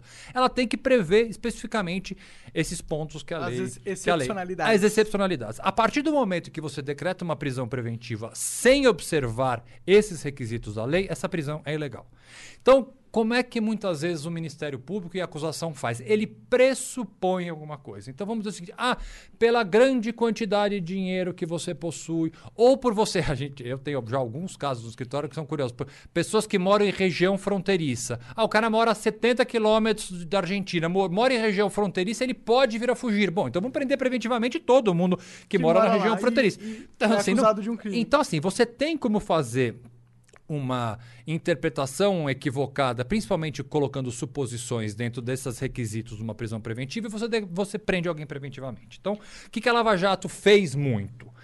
Você prende alguém preventivamente e aí essa pessoa estando presa, obviamente, psicologicamente destruída, como uma prisão faz com qualquer pessoa, oferece-se o milagre da delação premiada. Então, um dos métodos mais criticáveis e legais que a Operação Lava Jato usou por várias vezes foi banalizar uma prisão preventiva com o fim de oferecer a salvação para o sujeito e fazer a delação O premiada. que faz sentido, é uma boa estratégia. Só não sei E- se ela é ética. Não, ela é ilegal, é mais que ela é ilegal. Então você prende legalmente alguém, passa um tempinho e você fala, olha, tem uma chance de você sair rapidinho. Como é que é? Vamos fazer É, a eu- delação premiada automaticamente. sai. Aí você, você vê que o negócio era tão automático, por exemplo, que houve casos em que a pessoa começou a negociar uma delação premiada e o Sérgio Moro, que o juiz, soltou. Bom, como é assim? Se a prisão era justificada porque a pessoa poderia correr o risco de fugir, ou poderia destruir provas, ou estava fazendo não sei a partir do momento que ela começou a negociar uma delação premiada, isso automaticamente desaparece? Essa pessoa que poderia fugir agora porque ela falou que vai fazer uma delação, ela não vai mais fugir? Então, nisso ficava evidente que a prisão, Tem ela uma não era... inconsistência lógica Óbvio aí. né? uma- Então, assim, esse método que foi um método de investigação bem claro da Lava Jato, é para mim uma das ilegalidades mais. Porque ela primeiro ela envolve uma prisão ilegal, que é algo gravíssimo. Vamos pensar Sim, assim. tirar a no- liberdade- Pô, tirar a liberdade de alguém, nosso, nosso bem, um dos Mais maiores, caros, né? mais caro que nós temos, você prende ilegalmente alguém para lhe oferecer essas benesses da delação premiada. Então, isso foi uma. Isso foi uma, uma, um um método. Por que eu digo método? Porque isso reiteradamente foi feito. Eu não duvido. Faz Não, sentido. Foi, foi, foi. E, assim, e aí você. E aí tem uma outra coisa, é você, além de. Assim, você vê que é, uma- é, uma- é tudo. Por isso que eu volto a falar em método, porque nada é por acaso. E Eles aí faziam você. isso como forma de investigação. Como forma de investigação e mais. E aí, dentro das delações, aí você começa a ter delações premiadas completamente. Eu fui, continuo sendo crítico à delação premiada, não ao conceito macro de uma delação premiada, mas aquilo que eu chamo de delação à brasileira, né? Porque o brasileiro sempre, né? É uma da caralho. sempre tem nossa jabuticabinha. E, por exemplo, é você fazer delação premiada com pessoa que já fez uma delação no passado, que pra mim isso é uma coisa que faz o menor sentido. Você vai lá, comete um crime, se arrepende, cagueta todo mundo, recebe uma pena desse tamanho, e depois de cinco anos você comete outro crime e você fala, ah, agora eu me arrependi de novo. crime compensa. Pô, obrigado, o crime compensa. Então, é assim, a, a Lava Jato, ela come... a Lava Jato não seria nada do que ela foi se não existisse um personagem que, para mim, é o personagem mais importante da Lava Jato, que não é o Sérgio Moro, não é o Deltan Dallagnol, não é ninguém. É um cara chamado Alberto Youssef, que foi o primeiro grande delator da Lava Jato, que já tinha feito uma delação em 2003, no caso do Banestado, que foi outro caso bem grande aqui. Na verdade, o Alberto Youssef foi a pessoa que fez a primeira delação premiada clausulada, que a gente chama, que é uma delação em, com um contrato, em que é um contrato que as partes assinam. Foi ele. Ele voltou a cometer um crime, foi pego na Lava Jato e ofereceram para ele de novo a delação premiada. Então, Caraca. esse método. Eu quero, eu quero esse acordo aí, galera. É, então assim, é, de certa forma, eu escrevi é, em 2014 um artigo para a Folha em que eu critico essa, essa, essa forma de, de investigar e que na, na época foi engraçado. Você mandava os artigos para a Folha, só que você, você não, você não escolhia o título, era a Folha que escolhia o título. Puta, eu acordei, acho que o artigo, sei lá, saiu uma sexta-feira, eu dormi todo nervoso para ler o artigo no dia seguinte. Falei, vamos ver meu nome no jornal. Na hora que eu abro o jornal, assim, naquela meia página da Folha inteira tá meu artigo, e eles colocam um tiro assim, o título, pelo fim da delação premiada. E não era básico, não, eu não tava pedindo. Puta, Te meu fuderam telefone. muito Meu nessa. telefone, mas assim, seis e meia da manhã já tinha gente me ligando. Pô, vocês que pelo fim. da-" Eu falei, não, meu, não eu, não, eu critiquei a delação, eu não falei que tinha que acabar. Não, mas vai ver, a gente, ela, pelo fim da delação. Até Que hoje, eu, merda, cara. até hoje eu apoio Aí um pouco galera- por causa desse título. Mas eu acho que se você tá na lei, você tem uma instituição e você tem que ter um apreço muito forte pela, pelo caminho que essa instituição segue. E eu, você acredita que essas coisas que você mencionou enfraqueceu a Lava... Porque hoje em dia a Lava Jato tá bem enfraquecida, na minha Tá, visão. tá. Você acha que foram essas coisas Claro. que enfraqueceram ela? Claro. E a gente tem, gente, agora assim, é impossível não falar da vaza-jato das conversas do Telegram, do juiz Sérgio Moro com os procuradores e entre os procuradores. Aquilo, assim, é, eu considero, e falo isso assim, sem o menor é, problema, é o maior escândalo do que o Poder Judiciário já viveu numa história recente do nosso país. É aquilo, assim, é, é inadmissível. E quem vai falar para você, ah, não, não, isso não tem gravidade, é ou porque tem algum interesse, ou porque não faz a menor ideia do que está falando. Aquelas conversas entre o juiz e os membros do Ministério Público Federal, da forma como as conversas foram colocadas, aquilo ali é, é absolutamente inadmissível. É, você, não po- você, não, você não pode ter uma conversa com uma pessoa que vai julgar o seu caso da forma como aquela conversa foi feita. Pessoal, uma conversa casual, pessoal. Mais do que se fosse pessoal, tudo bem. Conversando sobre o processo. Sobre o processo. Só, você, pode, você pode ser o melhor, assim, eu posso ser. Mas vamos- isso é uma questão... dicas, né? Ele tava, dava Dica, dicas. entregando prova. Pô, você, você, você tem, você tem especificamente. Porque vamos lá. É, é- é só a gente pensar assim: vamos pensar uma cidade pequena do interior. Que você vai ter um juiz, um promotor e três advogados. É natural que os caras sejam amigos. É natural. Tem uma pizzaria na cidade, do- todo mundo se encontra, tem um clube. Você pode ser amigo, você pode jantar na casa do juiz, não tem problema nenhum ter relação entre, com- entre as partes. Essa era uma dúvida minha. É, problema você não tem. Eu posso ser amigo de ministro e jantar e viajar. Ok. O problema é você discutir um caso que está sob julgamento com essa pessoa. Da forma. Se você pensar na justiça, pensa a justiça como um triângulo assim. Você tem aqui em cima o juiz, aqui o Ministério Público e aqui a defesa. A acusação e a defesa são partes. A única pessoa que não é parte é o juiz. O juiz está lá para julgar. A partir do momento que uma das partes, e qualquer uma das partes, pode ser tão eu, pode ser a parte eu, Que advogado, é. ou a parte eu, promotor de justiça. Eu começo a conversar numa conversa de WhatsApp fale sobre o caso e o juiz, vamos lá, o juiz que vai julgar o meu caso, vira para mim e fala: Augusto, então, puta, descobri uma prova tão boa para absorver seu cliente, bicho. Olha aqui, ó. Liga para esse cara. É verdade, é É o verdade. juiz que vai julgar, não acabou. A, a imparcialidade do juiz foi para as cucuas. Não importa, assim, para as pessoas que não acham isso grave, é só trocar o interlocutor. Tira o Deltan Dallagnol e coloca o Augusto. Eu já, eu já, fiz- já pedi para fazer esse exercício. Eu, à época, por exemplo, traba, era ah, advogado, fui advogado durante muitos anos da, da maior construtora do país, da Odebrecht. Eu fui advogado, é público, isso não tem problema nenhum eu falar. Eu fui advogado da Odebrecht durante a Operação Lava Jato. É só trocar o Deltan pro, pelo Augusto, advogado do- da Odebrecht. Pensa se fosse o Moro virando para mim, Augusto, eu tenho uma prova para te dar que vai absolver o Marcelo Odebrecht. Acabou, o Moro estaria hoje eh, aonde ele estaria? É, verdade. Ele fez exatamente a mesma coisa, só que com o Ministério Público, que é tão parte quanto eu. Ele chegou a dar provas. Ele deu. Ele tem, assim, daquelas conversas tem várias que são graves, mas teve uma específica, que era até no processo do, do- do Lula, não tinha nem nada a ver com o Debrecht, em que ele fala pro Deltan, como é que ele fala? Olha, uma fonte me disse que tem umas notas fiscais, é, seria bom ligar para essa fonte. Ele dá uma. Entendi. Ele não dá a prova, mas ele ele- aponta, ele, aponta onde poderia Ele ser encontrada. assim, não- mas se ele falasse isso pra mim, Sim, sim. é só pensar isso. Realmente tem uma questão. Mas eu tenho uma pergunta. Isso é ilegal Tô- É, i- é ilegal. ilegal? O juiz é suspeito. ou é, não é? Não, não, é ilegal. É sus- O juiz ele fica suspeito. Por que nada aconteceu com o Não, Moro? porque não foi julgado ainda. Mas vai ser? Vai. Entendi. É, assim, é, é- esse- essa é uma outra coisa. Essa água é minha? É sua, eu É, peguei mas pra toma, você não tem toma problema. essa aqui que tá mais gelada. Eu Oh, pego obrigado, outra. obrigado. É, as pessoas. A gente tem. Isso, isso- é um- isso é um a gente vai. Não sei como a gente vai se adaptar a essa realidade de uma forma que a gente não fique tão ansioso. Mas todo mundo acha que a justiça ela tem a mesma velocidade que uma rede social ou que a justiça tem a mesma velocidade de uma notícia. Não tem. Ah, eu prefiro. Obrigado. Obrigado. Não é assim que funciona, né? É assim, a justiça demora. Infelizmente, demora muito mais do que eu gostaria, mas há, há vários temas ligados à Lava Jato, por exemplo, e essa troca de mensagem dos procuradores, por exemplo, que elas estão ainda sob julgamento. Ainda vai ter um julgamento em algum momento que vai dizer se especificamente em algum processo ou outro, o, o- o juiz Sérgio Moro ele estava suspeito, que chama. Né? Ele perdeu, ao perder. Eu acabei de fazer uma outra propaganda. A gente, eu escrevi um artigo para um livro que foi lançado, é de graça, é só entrar no site e baixar, inclusive. Que chama O Livro das Suspeições.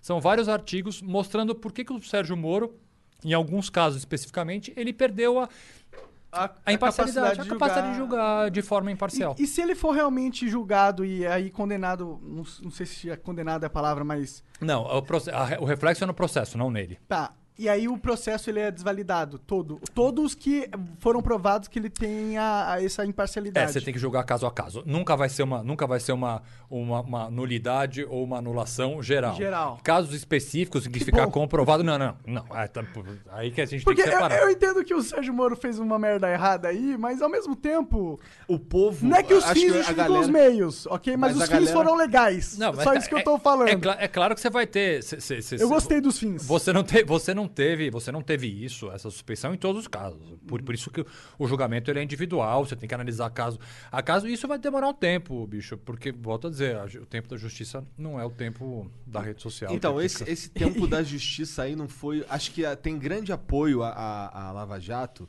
é, mesmo com tudo isso. Acho que a galera. Acho que o povo em si, a massa, faz um- uma vista grossa pra essas coisas aí, especialmente porque. Eles estão cansados tão de saco tudo, cheio mano. de político. E- esses caras tem- tinham que se fuder, e quando É um- eles se fuderam, a galera, ah, mano, é um, não- não é um é um- não- é um não- conjunto da obra, né? É um conjunto da obra. Eu acho que é, você tem uma, uma criminalização da atividade política, né? Assim, natural de você é, fazer críticas a políticos em geral, sem individualizar. E aí você, ao ver políticos, por mais que você é, é, saiba que um pode ser culpado ou outro não, você vê a classe política lá toda sob o julgamento, aí te dá um certo conforto de falar. "Ah, finalmente agora estão fazendo justiça, é meio que uma, um, um um imaginário que você condenar uma outra pessoa ali, você estaria condenando a classe política como um todo. É uma catarse, né? É um pouco uma catarse. E você tem uma coisa, isso assim que é um ponto bastante positivo da Lava Jato, é, os julgamentos foram, foram rápidos. Isso é um ponto bem importante. É, a Lava Jato produziu julgamentos e condenações ou absolvições rápidas por uma série de fatores. Primeiro porque o Moro atropelou um pouco os direitos e ao atropelar direitos você faz a coisa ficar mais rápida mesmo. E a outra é que o Moro era um- é juiz com uma dedicação exclusiva, que a gente chama. Ele só tinha Lava Jato para julgar, não que fosse pouca coisa, mas ele era um juiz que só julgava Lava Jato e tinha uma equipe de assessores muito grande que faziam com que os processos eh, tivessem um resultado rápido. Isso, bicho, é uma das coisas mais importantes para a sensação geral da população de que a justiça está funcionando, é a rapidez. Uma justiça lenta, ela é naturalmente uma justiça que passa uma, uma impressão de impunidade.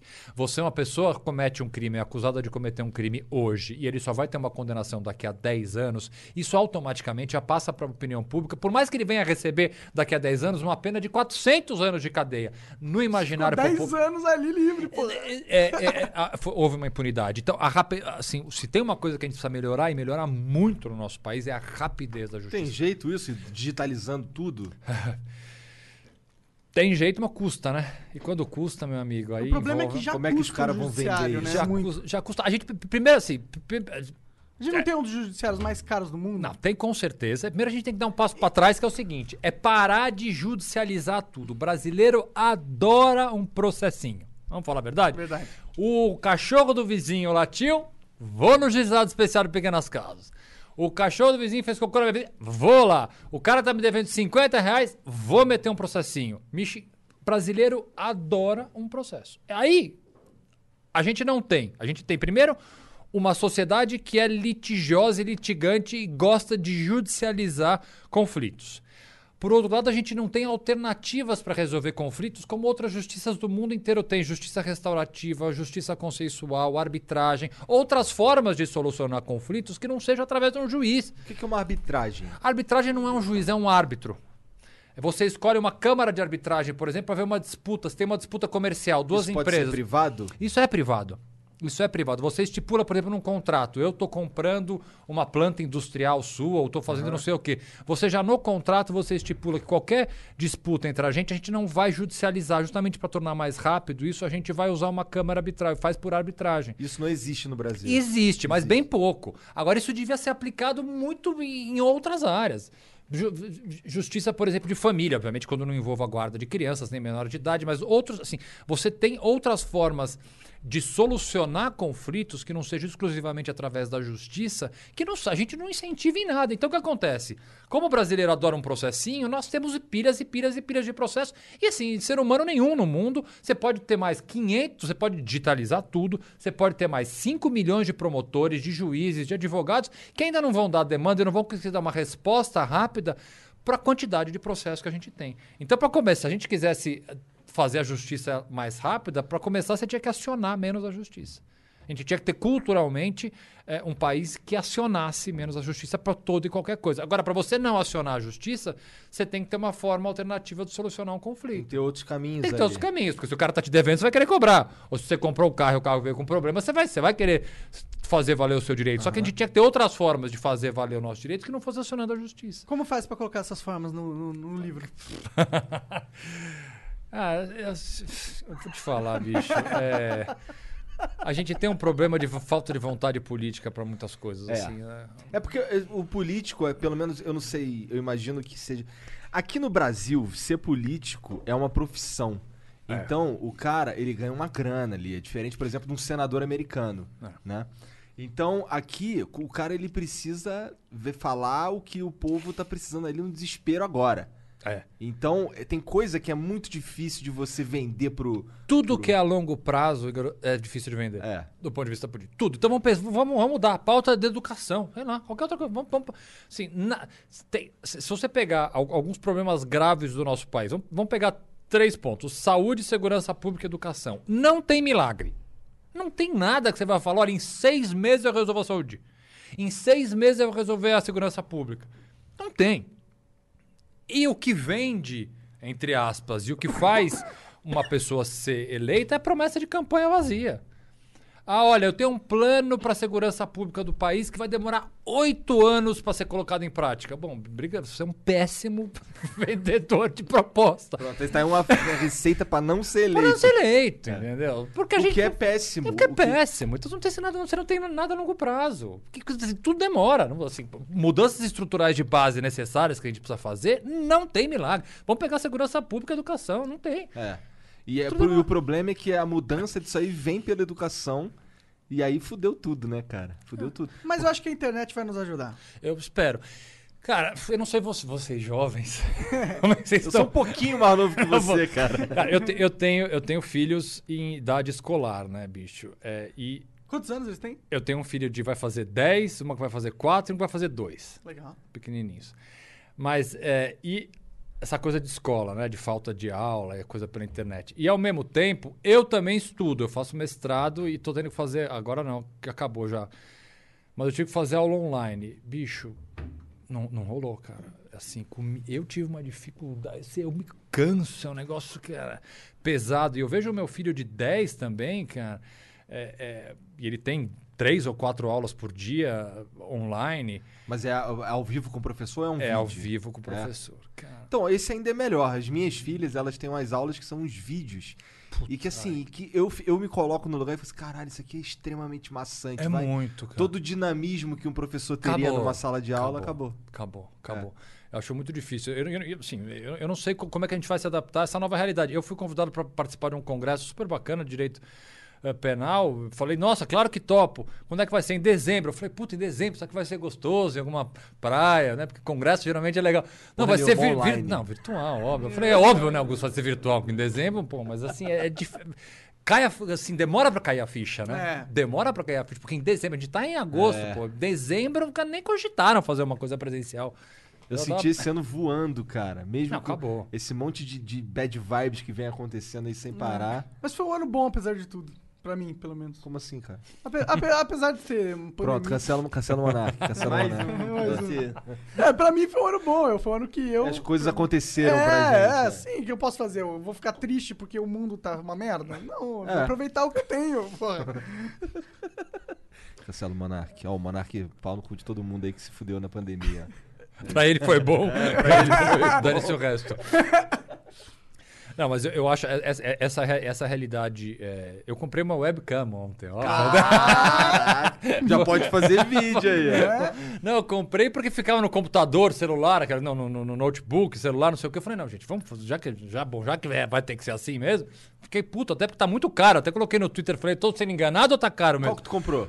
Ah, Uma. Aí eu fui longe me demais, né? Aí desculpa então.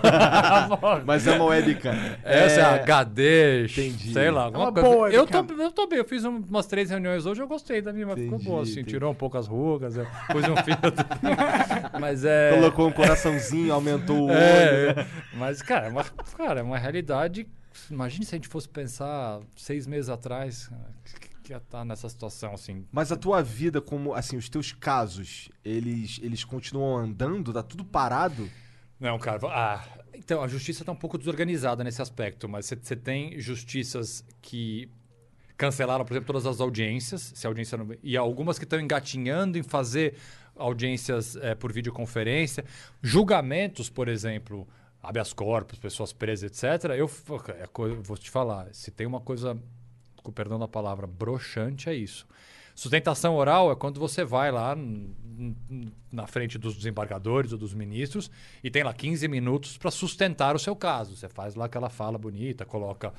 O melhor terno. Não, tem mais do que isso, tem que colocar a beca. Ah, beca, entendi, aquela beca entendi. bonita. Você coloca a beca, etc. E vai lá faz sustentação. É um, um grande ponto alto do trabalho do advogado é, é- é- é fazer a Você sustentação. tira prazer disso. É, não, sou eu adoro sustentação oral, é uma das coisas que eu, mais Imagino. gosto de fazer. Eu também gostaria, de- nesse Cara, aspecto parece ser divertido. Só que fazer sustentação oral no computador, cara, é, você se sente ridículo, bicho. Tu tem que botar a roupinha no computador? Eu coloco, É? eu coloco, eu coloco, eu coloco pra sentir pelo menos que eu tô fazendo alguma coisa, senão eu vou achar que eu tô trocando ideia com vocês.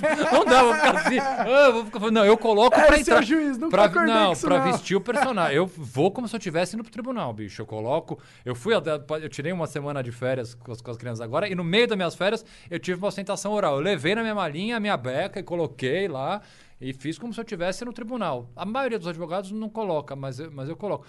Mas, cara, mas você tá ali cara, fazendo uma sustentação oral pra uma câmera e o desembargador tá lá no outro lugar. Será que Ah, tem é a uma- necessidade? Porque, tipo, daria pra fazer uma sustentação segura na pandemia. Porque se você manter uma distância. Mas é que os fóruns, os, os tribunais estão fechados. Eles, os, os ah, desembargadores entendi. não vão pra é lá. uma questão. Não, ninguém vai pra lá. Uma Ninguém- questão Até porque desem- de infraestrutura mesmo. Desen- é, e desembargador É geralmente. velho. Eu não ia falar, eu não ia usar essa palavra, mas geralmente pra isso, cara. pertence, a um grupo de risco. assim, Sim, você tem sim, um sim. grande número de desembargadores, com certeza com mais de 60 anos, então os, os- os tribu- os tribunais não Estão falando. não correr esse risco. Não, Faz ninguém- sentido, Não, né? não, Faz não. sentido. E aí tem que fazer essa coisa virtual, mas que é. Broxante. É, Eu cara. imagino, eu imagino. Eu fiquei lá, fui fazer isso. Tem uma- um colega meu que- falou: Você fez. cê- cê- energia, não, ele né? falou: "Cê- Mas você faz sentado ou faz em pé? Eu falei: Porra, bicho, não, fiz sentado. Ele falou: Não, eu levanto. Eu falei: Pô, como você levanta? Ele falou: Não, eu levanto, eu ponho a câmera. E ainda, ainda me mostrou, ele mandou uma foto. Ele põe um monte de livro assim, velho, advogado. Tinha que fazer um cenário, É, deixar uns, uns um- pilares assim, É, bem pica. Grécia, é. pano de fundo, key, assim. Mas ele coloca o computador assim em cima de uns livros e ele faz em pé, porque você tem a ju- sustentação oral, você gesticula, né? É. E eu fico na cadeira meio que assim, some- no somebody love, mas não. Cara, é... Será que vai mudar isso daqui a pouco? Será que. Acho que com a vacina acaba. Não, não, não. Com a, é, com a vacina Dizem acaba. que vai sair em outubro, Bom. dizem que não sei o quê. A OCDE diz. A OCDE não, a OMC. OMS, é, é. é, a OMS. Diz que talvez nunca vai ter vacina. É sempre uma informação, desinformação, informação do louco do caralho. Cara, E tem uma, agora, uma informação agora dizendo que. É, tem o vacina- ozônio também, esqueci. Tem o Ozônio ozônio. pelo reto, né, cara? Tinha que ser pelo reto. Que doideira parada. essa porra. Pô, enfiar os. Caralho. Já não bastava cloroquina, agora pelo reto o negócio. Daqui a pouco vai ser. Um- Eu fui, eu fui, eu li ontem, ontem, ontem, eu falei, gente, o- ele é quem falou foi um prefeito, não, o prefeito Itajaí, que é uma cidade de Santa Catarina importante, e, e parece que o cara é médico. Eu falei, gente, da onde ele tirou isso? E de fato, não especificamente é para. Covid, mas o uso de ozônio para tratamento de uma série de coisas existe mesmo. É, mas assim, Mas pelo, pelo rabo. é uma das formas de aplicação. É, mas, mas a mas mi- a você não mídia fala aí. e mas, falou, bicho, "Hum". E outra, você não fala isso como se fosse uma salvação, né? É, que- é que nem o, A o- o, presidente usando É. hidroxicloroquina. que Se se quiser usar, se teu médico receitar, que você use. porque ele insistiu tanto, tá ligado? No começo eu entendo, tá ligado? Se tem uma, algo que pode, pode ser, mano, tenta, tenta, não tem o prejuízo, não é tão o- prejudicial, o, tá o ligado? tentar, É. nin- ninguém critica. O problema é fazer propaganda de um, de um- É. de um- de um tratamento que comprovação não tem. Dizem que eles compraram toneladas e toneladas Dos de Estados coisa- Unidos, é. É, bom, aí eles tinham um incentivo já de estoque pra acabar com essa porra. É, mas eu, é assim, é, o, o- o fato de você ter, acho que o- isso até foi tema do debate da CNN. Se, se o teu médico prescrever, se, se eu eh, tivesse que o médico falar, Augusto, toma, porque pô, eu confio no meu médico, eu vou tomar é. o que ele me receitar. Principalmente porque eu sei que as consequências eh, são mínimas de, de, pra mim que sou Ah, saudável, pelo Sim, menos. Agora, uma coisa, Em é você, uma coisa é você publicizar um, um, um A remédio salvação. como se fosse uma salvação. Ah. Você não tem comprovação científica. O, o ozônio, que é mais ou menos isso, pode até, sei lá pra quê, pode É servir. muito politicagem do o ozônio, Bolsonaro, você né? não vai. Não, eu gostei muito da fala do, do Bolsonaro, que eu não sei se foi do Bolsonaro, mas que eu vi aí, pelo menos atribuída a ele, que, ó, não tem. não- esse estudo aí, ó, não prova que ela não funciona, mas. Mas também não prova que ela não- É, pois é. É. Porra, isso aí você pode botar qualquer coisa. Qualquer coisa. Coca-Cola. Tipo, açúcar, qualquer merda. Tomei 6 litros de coca da, não, zero e não foi pro hospital. Ó. Funciona. Se você Pois fizer- é, se- bizarro essa porra, cara. Um presidente, isso é que é foda. É, não. Isso, isso aí é. é- Pro- O problema é que, ah, sabe a minha opinião do Bolsonaro? É que ele não tá lá porque ele é muito foda. Ele tá lá porque o cenário que ele tava era a tempestade perfeita. E, e o. Tipo, qualquer coisa ia ganhar do PT naquele momento, na minha Sim, opinião. você tinha um antipetismo muito grande. Ainda existe esse antipetismo porque o. Não, sim, porque existe. o- Sim. porque, querendo ou não, o PT tava no poder durante muito tempo e Uhum. não fez um, tra- um trabalho legal, né? Não dá pra falar isso. Não, é natural que você tenha, você tenha essa, essa, essa rejeição e, e você acredita. Isso, isso não, a- a gente gosta de, às vezes, eu não vou dizer falar mal, mas colocar o brasileiro como se fosse um- um- um- uma entidade à parte do mundo e como se nós. Óbvio que nós temos nossas peculiaridades, etc, etc, mas não somos isolados no mundo. Né? Então não dá pra falar que isso é típico de brasileiro acreditar em um milagre. Não, outros países do mundo também típico de acreditam. humano, né? É típico de humano, acredite. Você, você vê a eleição do Trump né, nos Estados Unidos. que é bem semelhante. É que é bem semelhante e, e- e- e- e é curioso, para não dizer triste, como eles têm uma forma de governar parecida. Sabe, uma das maiores críticas que eu faço ao governo Bolsonaro atualmente é o fato dele se manter sempre em campanha. É. Ele tá sempre. A eleição já acabou. Me parece que ele tá tentando n- se Sempre- manter no poder. Sempre ele não, ele não É. precisa. assim, a próxima eleição é daqui a dois anos. Vamos governar agora. Sim, no último ano Não, começa uma você- campanha. eu, eu- não elegi o presidente, eu fiz oposição ao presidente Bolsonaro, mas ele é o presidente da República, queremos a gente ou não. Ele teve lá os milhões de votos, ele, ele é atual presidente da República e ele tem um país com problemas gravíssimos, tirando a pandemia, tem outros problemas gravíssimos que ele precisa solucionar. Só que ele não soluciona, ele não para pra pensar nesses problemas. É- Essa é a minha crítica, é, é a crítica mais. é, Uma, uma das mais revoltadas que eu faço é o fato da pessoa estar sempre em campanha. Daqui a pouco ele vai voltar o kit gay.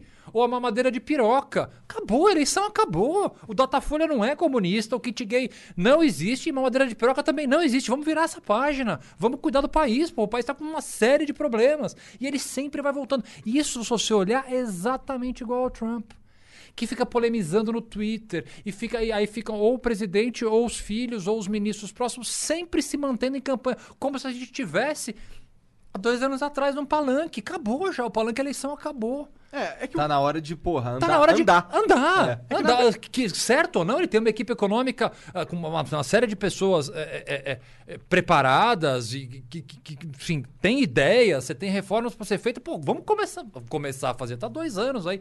Então a gente fica sempre, né, porra. E aí, e aí o país não anda. É, o país não tá andando, a verdade é Não essa. tá andando. As reformas que a gente precisa no judiciário, por exemplo, Não, não. não, e nenhum. Refo- ref- Reformas tributárias importantes, reforma da, É que, mais tipo, reformas da me- Previdência. sabe esse negócio da reforma tributária que me deixa um pouco. É que, mano, é- eu acho importante cuidar dessa parada, tá ligado? Mas a primeira coisa que tu vai fazer é aumentar a renda do governo. Quando você pode é, só ah, diminuir o gasto de, outro, de várias outras maneiras. Você podia só simplificar o tributo sem diminuir ou aumentar a renda. Por que que a primeira Até para aumentar a coisa- arrecadação, porque você simplificando o tributo, você aumenta a arrecadação. Com certeza. A gente precisa aumentar a arrecadação Com também. certeza. É, assim, porque você tem um, um índice altíssimo de, de sonegação de imposto. De não pagar. Às vezes, sonegação é simplesmente inadimplência, não pagamento, não por uma fraude. Simplesmente porque o con- contribuinte, seja o contribuinte pessoa física ou jurídica, não tem dinheiro para pagar. Então, você facilitar. Não necessariamente de diminuir a carga tributária é uma forma de aumentar a arrecadação. Aumentando a arrecadação, sobra mais dinheiro para fazer as reformas que precisa. Agora, nem isso. Assim, como é que você quer passar uma reforma tributária, uma reforma da Previdência ou qualquer outra reforma, se o presidente não tem consenso na Câmara?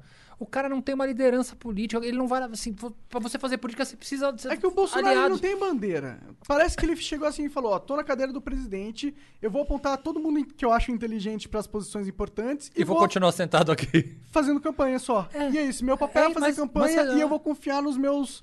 Nem Mas é- isso, né? Porque ele detona os caras que vão contra ele. Tipo, Não, você tá quando correto. ela trabalha a campanha, né? O que que ganha no, no, na- no código de prioridades do Bolsonaro? É, atrapalhou minha campanha? Foda-se o Brasil. Vai embora, tá ligado? É, você pegar os, os- os ministros que ele colocou pra fora, né? O, o Weintraub, o ministro da Educação, que não estava fazendo absolutamente nada pela educação, mas era um ministro próximo a dele. No momento que ele ficou muito polêmico e começou a atrapalhar, você tira. Você tem o outro lá, o, foi secretário da Cultura. Tava lá, quando fez um vídeo com inspiração nazista, que acertadamente todo mundo caiu em cima do cara. Puta, esse cara tá me Cara, atrapalhando. que eu, eu fico, eu fico me perguntando quem teve, quem- como é que alguém Não, não, não falou pra esse Não, cara. não. Ah, não, eu também não sei. Cara, é. eu Alguém falou assim, que eu falei, bicho, então, de- deixa eu só Não tá meio cara de nazista esse teu vídeo? Desculpe, assim, c- c- cá entre nós dois. Não tá meio nazista. Ele mesmo. Por que, que ele mesmo não olha esse caralho? é Essa surreal. porra aqui tá. É, é- não, é, su- é Por que que ele escolhe? Porque, ó, tem mu- tantas músicas pra você escolher, tá- só não escolhe nenhuma que tenha a ver com nazismo. Cara, tá tipo, ligado? não, mas assim. Não, a é- fala, né? Ele olha, é, a fala. a dá, fala. O cara copiou a fala do, do nazista, cara. É, não, não serve de inspiração, mano, essa Não, parada. é, assim, é- É, talvez de inspiração de, pra não fazer. é, é muita. A gente. se- às, às- às vezes eu fico pensando, é, é amadorismo, é descuido. Ou, o cara é filha da puta. É mesmo, difícil, Ou ele tava só tentando. Sei lá. Vai que ninguém percebe. Ah, eu acho Porra! difícil. Hoje em dia, É cara. burro. Às vezes ele é só um tiozão Caralho, burro. não, eu fico olhando aquilo ali e digo, caralho. Pois é, eu não sei se ele é um filho da puta ou se ele é burro. Mas é estranho que dentro do teu, é, da tua bolha de escolha, você pega justamente o cara que vai fazer essa É, merda, né? é, é. É, meio estranho. Mas eu concordo, essa, essa, essa- eu concordo com essa tua análise. Quando, quando a pessoa começa a ficar tóxica pra campanha, é que ele acaba É. sendo, ele acaba sendo, isso prova sendo a colocado pra é fora. a campanha. a prioridade é a campanha. É, aconteceu com o Mandetta, é isso aí. Exatamente, exatamente. exatamente, exata, exata, é bem lembrado, Mandetta. É, o cara tava fazendo um trabalho é, bastante elogiável naquele momento, Pro mas. governo, o Bolsonaro era bom o Mandetta ali. Mas, Claro que é. Mas pro bol campanha Bolsonaro não era. É, é isso, cara. Então, por, por- por isso que eu volto a, a- a esse ponto da minha crítica, que eu acho isso, assim, como cidadão, como, como cidadão brasileiro, bicho. Nós somos, assim, gostemos ou não do presidente, ele está eleito, ele vai continuar. Eu acho a chance de, de impeachment é praticamente zero, até porque eu, eu, eu- eu- eu vejo o impeachment de forma bem conservadora. Também não gostaria do Eu, impeachment eu agora. acho que não do, não é do- bom do ponto de gente. vista Pro Brasil. institucional, É. democraticamente, eu acho, eu acho o processo de impeachment uma Nossa, coisa complicada. dois seguidos é foda. Deixa o cara É, acabar, é, deixa o eu cara acho- eu acabar. acho, é, deixa o cara complicado. É, não que não haja motivos é, do Eu ponto sei, de eu vista não sou- técnico. é. Não, há, há sim, há motivos técnicos, inclusive é, maiores do que nosso último impeachment. Mas eu, eu, eu falo mais como uma jovem democracia que é o país, o quanto mais um presidente ah, s- ah, sofrer um processo de impeachment, o quanto isso impacta um futuro do nosso país. Mas aí é uma, uma- uma análise muito, muito técnica para se fazer. Mas o que eu volto a dizer é o seguinte: ele está no governo e ele deve muito provavelmente continuar. Então vamos tentar pensar em formas de. me- Assim, eu não, eu não, eu não vejo uma, um fio de esperança. Pegar e falar, puta, olha, realmente. é- Vamos pensar assim. Se ele parasse de falar, já ajudaria muito, né? Ele deu uma diminuída e Agora melhorou olha como bastante. melhorou. É. E melhorou, melhorou Bolsonaro mesmo. calado é um poeta. Tipo, eu não me né? sinto vontade de falar sobre o Bolsonaro na maioria dos tempos, porque ele não tá na mídia toda hora, não vem. Então, assim, e só- aí ele fica lá trabalhando. Só o fato e dele não polemizar. Olha só, como o clima, de certa forma, já melhorou. Você Não, não para de falar.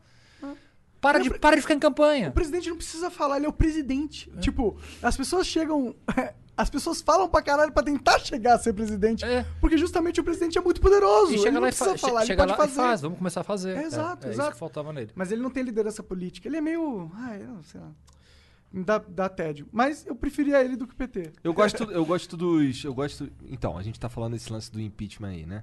Mas eu sinto que a gen- a gente teve. ah, talvez por não ter a, a- o peso da reeleição, a gente teve bons presidentes que foram substitu- substitutos, como o Itamar, Uhum. como o Temer, né? Ah, o Temer não fez nada, ele só não fez merda Então, então, o no lance- governo, né? É. Na vida dele. mas ele também gente- teve pouco tempo, né? É. Tem pouco tempo. E pouco poder político pra fazer qualquer coisa. Ele É. não tinha apoio nenhum. Então, é, eu, eu- eu vejo que esse lance do cara sempre querer a reeleição ou querer ter mais capital político é um problema. Cara, uma reeleição eu até concordo, assim, uma reeleição por uma vez, voltando àque- à- à- àquela minha fala de que você não tem nenhum projeto político concreto, assim, quatro anos é pouco, né, cara? Então, mas e se fosse seis anos e sem reeleição? Pode ser. Eu É. preferiria tirar Pode esse ser. incentivo da reeleição. Ah, mas é seis bom. anos direto, eu não- nunca parei pra pensar. Um, um mandato de seis anos É. sem reeleição, não, não sei, nunca parei pra pensar. Será? mesmo. Não sei também. Então, eu- Não sei, é. Sou um imbecil nessa área. Não, mas, mas, é, mas, mas vamos, vamos, mandar um projeto de lei. vamos estudar, vamos, vamos, estudar. um Agora a gente conhece alguém que sabe como mandar, né? vamos, vamos estudar esse tema, mas é, eu não sei se seis anos. É que não tem nenhuma experiência em nenhum país. Todo mundo é meio quatro anos, né, bicho? É, Bom, todo mundo é por aí. é. Deve ter alguma é. explicação. Deve, Sim, ter, deve sim. ter alguma O que você não pode ter são 15, 20 anos. Como É. você também não pode ter para governador. Pra é governar, não pelo menos o governador, mas você pensar, a alternância de poder é essencial, né? Alternância em São Paulo a gente tem, pô, o PSDB no governo que há você- 20 e tantos anos. Que que Pelo você- amor de Deus, né? É Ah, muita sim. coisa. É muita coisa. Pois é, é muita coisa e coloca uma parcela da sociedade que não concorda com aquela parada ali numa posição desconfortável pra caralho. Super, e desanima também. Por É. isso que eu acho que tem que você tem uma, uma alternância, ela é sempre saudável. É, é importante. E assim, é entender que o problema é esse. esse é agora o que eu vou falar que é o que geralmente é o problema. Você tem que aceitar, como você disse, que o cara ali, ele pode, pode não, não, não ir com você na maioria das suas ideias, mas ele, ele tem que estar ali pelo bem da sociedade. Ele porra. tá lá pra governar. É. Então, assim, é, é- é- é- é- é outra coisa desse, desse embate binário e apaixonado político. É a incapacidade de reconhecer o acerto numa pessoa que você não concorda. É. Pô, p- p- é que assim, eu até gostaria de reconhecer um- algum acerto no Bolsonaro, mas é que realmente tá difícil. mas, pô, eu não teria o menor problema. Se ele acertar em alguma coisa, eu falo, pô, acertou. Acertou. E como se um governo de esquerda acertar, quem for um conservador, assim, é- essa, essa, essa incapacidade que o discurso político, principalmente brasileiro, é, é, deixou enraizado, é de você elogiar, concordar e, e fazer um continuismo, por exemplo, de projetos interessantes do passado. Pô, se o PT tem alguns, e teve alguns projetos importantíssimos, qual é o problema de você reconduzir esses projetos? Pois ah, porque é. foi um projeto do PT? Bom, se o Bolsonaro implementar algum projeto interessante na saúde, na educação, coisa que o valha, se um partido de esquerda ou de centro-esquerda, ou quem quer que seja, venha ganhar a próxima eleição, eu espero que ele leve junto esse projeto. Esse apego, essa. Pois É é, ruim, pois é, é- pelo contrário, né? é O- o que a prático. gente É tem, o que a gente, quando há uma alternância de poder, o que a gente vê é o contrário, é o abandono de projetos, né? Exato, exato, exatamente. Tem que abandonar Uma merda. projetos que não estão funcionando. É, tudo bem, mas É, o que tá mas, funcionando você tem que bater. porra, sim. Concordo. Ah, o Bolsa Família ficou, mas também quem é que ia falar contra o Bolsa Bom, Família? mas fala meio xingando, né? O Bolsonaro agora ele fala que o projeto, mas você quer mudar o nome, mudar o nome. Projeto Renda acho que Brasil, né? Renda Brasil. Mas ele quer universalizar É, é, É, é. interessante, eu gosto não, dessa não, ideia. o pro- projeto em si Se tem, isso passar, eu seria um que. Ah, e acertou, tá ligado? tem, é, tem, tem algumas, alguns pontos positivos. projeto. É, assim. O que, que você acha de candidatura avulsa, sem partido? Tenho medo, sabia? Você tem? Eu tenho, eu tenho. Eu tenho um pouco de medo, mas eu tenho um pouco de esperança também. Eu, eu, eu, eu, eu tenho mais medo do que esperança. É, é eu, s- eu, primeiro, falar um pouco de eleição. Primeiro, eu sou. É, é- é uma crítica. Geralmente, quem defende a candidatura avulsa critica também a existência do fundo partidário, né? Que não deveria ter fundo partidário. Então, eu, eu faço uma defesa conjunta. Eu acho sim que democracia custa, custa dinheiro. Eu acho que você precisa ter dinheiro para eleição, os partidos precisam ter dinheiro, as campanhas estão para você deixar uma campanha e candidaturas minimamente mais plurais, já que a, a partir do momento que você não tem mais financiamento de campanha feito por empresas privadas, só uma pessoa física com uma limitação do faturamento declarado dela pode, pode, pode doar para uma campanha política. Isso do faturamento declarado é foda, né? Se você não tem um dinheiro público de campanha, você vai produzir campanhas completamente díspares. Só você pegar, assim, que a gente fica pensando em São Paulo, Rio de Janeiro, grandes capitais.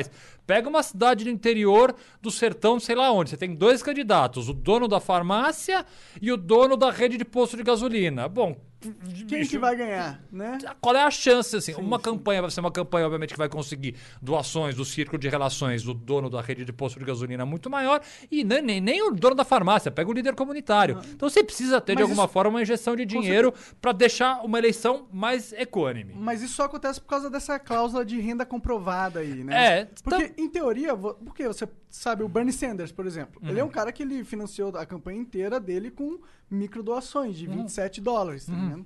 Então, hoje em dia, a melhor estratégia para você financiar uma campanha é você se basear numa grande audiência com microdoações. Então, eu acho que o, não é necessariamente necessário que o Estado financie. Não, eu também, eu também. Mas do jeito que as coisas estão, você não tem. O Bernie Sanders não poderia fazer uma campanha assim no Brasil. Você sabe como é a legislação é, alemã, que eu acho super interessante? O Estado ele tem que doar, ele dá para o candidato o mesmo valor que alguma pessoa Isso é doou. legal, O isso é matching, legal. o matching fund que chama. Então, por exemplo, sei lá, você doou 50 reais para a candidatura do Augusto. Não vou me candidatar a nada. É aquela câmera? Não vou me candidatar. Você doou 50 reais para mim, o Estado tem que me dar 50 reais também. Ele tem que match a sua doação. Porque aí você vai, é uma micro doação que o Estado vai dando. Ah. E assim, então primeiro você precisa ter democracia custa, eleição custa, e você precisa ter alguém ajudando isso, senão você vai ter candidaturas muito desconexas e muito desiguais e dinheiro, candidatura custa. Essa é a primeira coisa. A candidatura avulsa, o que, que ela pode permitir? É, um partido político, ele não é exclusivamente é, uma agremiação e um conjunto de pessoas que pensam da mesma forma. Ele é uma estrutura controlada. É uma estrutura fiscalizada, é uma estrutura com regras, com leis. Então, a existência de um partido político e você se filiar a um partido político dá uma segurança para toda a sociedade de que aquela sua candidatura, esse seu, você tem que apresentar um plano de governo, você tem responsabilidades legais, sociais que ao você se filiar a um partido, esse partido apresenta a sua candidatura, você está obrigado a cumprir, A aderir, sim. a aderir. A candidatura avulsa, ela pode num ideário mais otimista de uma sociedade, isso é uma coisa bacana. Eu não preciso representar nenhum partido político, eu não preciso estar filiado absolutamente a nada. Eu, Augusto, você, Monarca, eu posso. Eu e ao mesmo tempo você não vai ter essa estrutura do partido e essa, essa validação. Porque mesmo que você libere a candidatura avulsa, esses pontos positivos do partido, eles não se somem. Eles, eles, eles, Não, eles é, verdade. eles são um ponto de marketing pro candidato. Eu concordo, mas aí eu, te- eu tenho, eu tenho receio da falta de controle e fiscalização que uma candidatura avulsa pode ter. E o poder. E, e aí você também. deixar o poder econômico e, e- e- candidatos. eh, Eu não- quero usar assim. Oportunistas, É. populistas. é, populistas mas olha, o A gente já, a gente já tá tem ligado? populistas Ele- no partido. é, É, tá por isso que é ligado? uma discussão, não é uma discussão fácil. Sim, com não, é- certeza. não é uma discussão certeza. fácil. Então, assim, se for pensar num mundo ideal, ah, qual seria o problema de uma candidatura avulsa? Não, nenhum. Mas Podem para existir regras para candidatura avulsa. Difer- Algo que ele tem que aderir para É, ter uma entendi. candidatura avulsa, é, assim como o partido. Olha- E eh, agora indo um pouco pro negócio do aquele o dinheiro do fundão eleitoral. Eu tenho várias críticas a essa parada, mas eu acho que existi- existia uma regra que eu, eh, validaria perfeitamente o fundão. Se você eh, fragmentalizar o direito do fundão, não entre os partidos, mas entre o, o cara que vota, entendeu? Uhum, Tipo, se você pegar e dar um voucher desse, dessa grana para cada CPF Uhum. e falar, usa como você quiser, onde você quiser, do jeito que você quiser, você, tem, você tem essa grana vindo do, do Estado que Mas vai... na verdade é, é através do eleitor. Exato, Ah, quem que é decide é o eleitor. Eu acho que seria muito mais positivo. De, qualquer, de qualquer forma, você precisa ter dinheiro. Você não, Sim, você não- sim, você sim. precisa, assim, dá- dá- você precisa ter dinheiro Só pra público. dizer que essa ideia não é necessariamente ruim, o fundão não, Não, é necessariamente ruim. Se tivesse outras coisas atreladas, é. ele seria positivo, na minha opinião. Entendi, entendi. E a candidatura avulsa, se você tiver um contro, conseguir de alguma forma fazer um controle, não consigo imaginar como, eu teria menos receio do que eu tenho. É, mas assim, eu se você- também tenho receios. É. Eu tenho, vai que um, um, um Felipe Neto da vida, é porque ele tem uma massa enorme. Ele pode, avulso, se candidatar e ganhar. E, e eu não sei se ele é um cara legal pra gente ter no poder. É um medo que eu tenho também. E o velho da van? O velho da van é o outro que eu tenho muito medo. Imagina. Ele parece A cara dele. Eu fui, fui pensar, o velho da van presidente. Imagina. Nossa. Ele, de verde e amarelo, ele já, fica, ele já podia Ele ficar sempre muito, de verde né? e amarelo. É. Caralho, que doideira, Ele vai cara. ficar sempre de verde. Ele é uma, ele é uma figura. Eu, eu, eu, eu, eu- vi ele pessoalmente uma vez. E, eu- e ele, é, ele é um cara. Obviamente, eu não vou entrar em- no- nos aspectos do que ele fala, mas ele é uma figura carismática, né? Assim, ele tem uma. Ele tem uma. Ah, uma- ele é um líder, ele. pô, é, sim. Eu não, não concordo com as posições dele, mas a figura dele é uma figura bizarramente carismática. Ah, eu acho legal, Engraçado. mano. Os nossos. é, as pessoas que divergem da gente são pessoas que têm qualidades, né? Sim, pô, não é porque o cara é Vasco que eu sou inimigo dele pra todo É, sempre. acho que isso é um, é um bom. um- Você é Vasco, Fábio? Não, eu sou Mengão, Porra, aí não tem problema. Tá de saca, pô. Esse é um problema. Tu é o que, tu? Eu sou palmeirense, mas no Rio eu sou vascaíno. Ah, né? claro, se você é palmeirense, tem que ser vascaíno É, lá. óbvio. Assim como aqui, eu sou obrigado a ser corintiano, né? É, mas não precisa. É, precisa, né? Não, não, porque o Flamengo é mundial. O Palmeiras tem mundial. E o Palmeiras, além de ser mundial, tem mundial também. Além de tudo. além, além de nós termos um time mundial, nós temos um mundial também. Puta, isso, uma vez eu falei isso. Não, como bo- a gente para, acha que é besteira. Um dos temas do grande debate era a volta do futebol. E eu soltei alguma Palmeiras tem mundial. Meu Deus do céu, velho. Eu acho que nem se eu falasse, sei lá, Bolsonaro, kit gay, sei, Teria causado tanto rei. nossa senhora! Mas tinha 5 mil comentários em cada coisa que eu fazia. Sempre voltava, ah, o Palmeiras. Gente, não falo mais de futebol, não, que rede nacional. Melhor falar bem ou mal do Bolsonaro, mal da Xuxa, de qualquer coisa. O Palmeiras tem mundial. Futebol, foi... não. Nossa senhora, foi a maior polêmica. Você vê, o cara passa três meses debatendo temas seríssimos: pandemia, fundo eleitoral. Vem Pra tu meu- ver como é que é o Brasil, vem cara. encher meu saco quando eu falo que o Palmeiras tem mundial. A internet é isso. Mas né? obviamente ele falou em tom de piada, gente. Palmeiras não tem não, mundial. óbvio que tem. não, mas foi, aconte- aconteceu um negócio engraçado. Eu, eu, essa semana, semana passada, eu fiz uma, no- isso foi no Instagram. Eu coloquei no Instagram uma, uma crítica ao à Operação Lava Jato. Eu perdi, sei lá, em dois dias, acho que dois mil seguidores, um negócio assim. E eu, eu tenho pouco seguidor no Instagram, mas enfim, mas se perder dois mil foi um negócio que me marcou. Impactante. Falei, pô, e eu, eu, eu não, nem sabia olhar aquele negócio de gráfico. Aí alguém me ensinou. A hora que eu fui olhar, o gráfico tinha descido. Eu falei, puta vida, me cancelaram. Porque eu falei, mal, aí eu falei, bom, já que, eu, já, que eu, já que eu tô sendo polêmico, no dia seguinte eu toquei uma foto do Palmeiras. Falei, então assim, já que eu perdi seguidor porque eu falei mal da Lava Jato, agora eu quero ver, vou perder seguidor, porque eu vou falar que o Palmeiras tem mundial. Aí taquei lá o escudo do Palmeiras no Instagram. Eu falei, agora podem me bater. né? Ah, tem que ser assim, mano. É, filtra essa É, galera rapaz, chata. pra tu, pra tu cancelar o cancelamento, é só tu falar uma merda maior. É. É. Não, mas falar que o Palmeiras tem mundial é uma verdade. Eu tava falando Essa uma- é a técnica eu- do Monark. Eu tava falando uma grande verdade. Pô, Vou vou tentar subir meu número de seguidores. Mas, Augusto, obrigado, cara. Obrigado, Obrigado demais pelo gente. papo, cara. Foi muito foda. Cara, obrigado vocês pelo convite. Gostei de estar aqui. Que bom, cara. Pô, Fico vamos feliz. fazer de novo no futuro. Tô sempre à disposição. E pense no- na ideia de fazer um podcast, cara. Vai ser sucesso. Se precisar de certeza. ajuda, Ó. estamos aqui. Se precisar Ah, de né? ajuda, tamo aqui, cara. Vamos fazer um, um flow jurídico agora. Ah, por que não? Seria foda, eu acho que bombaria. inclusive. Cara, obrigado, obrigado, também gente, pelo convite. Adorei mesmo. Antes da gente finalizar, no entanto, a gente vai ler as mensagens aí. Tem coisa aqui ah, já? tem coisa ainda pra você, viu, Augusto? Ah, é. Deve chegar Tem agora um- os feedback da galera que tá assistindo. Eles mandam aqui uns beats pra gente. A gente já volta. Vai ficar mudo aqui uns três minutinhos. Tá. Só pra gente dar uma mijada lá, não sei o que. A gente já volta, tá bom? Fica aí.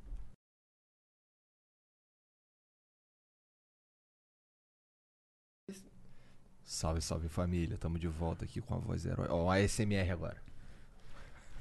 Caraca, que merda. Bom, vamos ler os beats aqui que vocês mandaram pra gente. Começando pelo Harada777, que mandou 350 bits. Salve Monark, Igor e Augusto.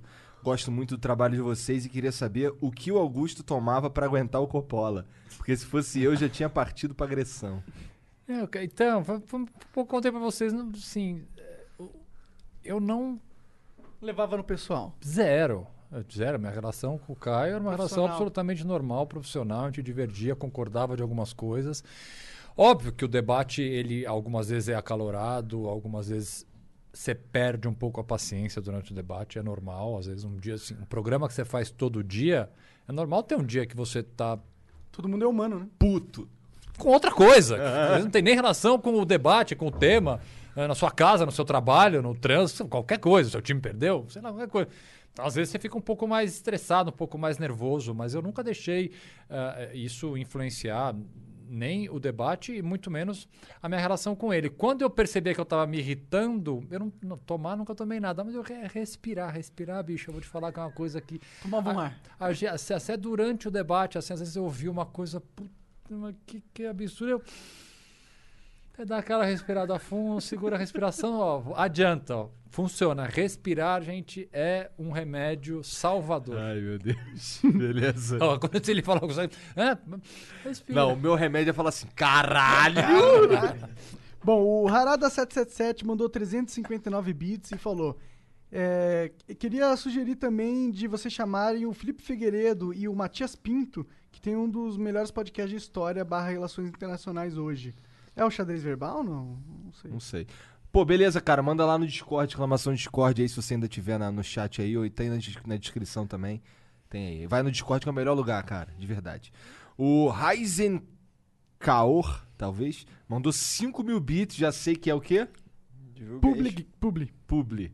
Tem um talk show que tem como objetivo inspirar os jovens da periferia com histórias de vida de pessoas na inter- da internet. Só temos uma entrevista gravada até agora, pois começou a pandemia. Estamos voltando agora e gostaríamos de convidar vocês três para a nossa próxima edição.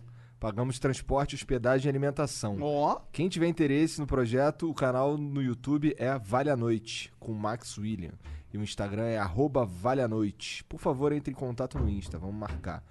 Vamos marcar, cara. Eu curto fazer essas paradas aí. Também eu não curto. sei se eu curto Mas tem que, viajar. tem que varar à noite? Hum, É vara à noite ou é vara de noite, durante a noite? É quando é que vem a vara? bom, tô fora de vara. É, Wicked Aven- Ventura mandou. As merda que a gente fica falando na frente do Augusto, tá ligado? Só o Flow proporciona essas O programa é de vocês, eu tô convidado aqui. Eu tenho que escutar, não tenho que. Não, não posso, não Agora posso, levan- fudeu, não posso já. levantar e ir embora. eu Tô aqui. Não tem- Você pode. nunca, nunca faria isso. É, com, é, Wicked. Bom, quão, quão, regredimos no, o quão regredimos no judiciário quando a lacração e cancelamento opera como juiz barra júri barra carrasco sem qualquer ônus ao acusador. Sinto como se tivesse como, como se vivesse em Salem e ou a Inquisição espanhola. É interessante a pergunta, tá? Fa- falar um pouco sobre cancelamento em rede social. Eu, eu, eu vejo com péssimos olhos e com muita preocupação esse tipo de julgamento e linchamento imediato, virtual, porque isso, primeiro, ele veta completamente ou dificulta sobremaneira o direito de defesa, porque às vezes a pessoa simplesmente não falou aquilo, ou foi mal interpretada, ou precisa se explicar, ou errou, mesmo que é pedir desculpa. Ah, é, também, ninguém aqui é imune a errar e pedir desculpa. Desculpas sinceras, errei, meu posicionamento, meu posicionamento tá errado, mas o, o, o cancelamento e o lixamento virtual, principalmente a magnitude, a rapidez dele, impossibilita a pessoa de reconhecer muitas vezes o erro. E fora quando você não faz isso de forma injusta. Quando a pessoa de fato não falou exatamente aquilo, aquela tua fala é descontextualizada. Desculpa então, se você se sentiu ofendido. eu, eu, eu, acho, eu acho extremamente perigosa é- é- é- é esse momento atual, essa cultura de cancelamento, por mais que não tenham pessoas, eu não vou falar que tenham que ser canceladas, não é isso que eu tô querendo dizer, mas pessoas que tenham que ter sua posição contestada, até para poder reconhecer o erro ou não, ou manter a sua posição, se for o caso. Mas esse tipo de julgamento feito de forma fast food, sem direito à defesa, sem direito a nada, eu acho perigosíssimo porque a gente corre o risco, como já aconteceu, de cometer injustiças e que, gente, imagem é difícil de se recuperar. É.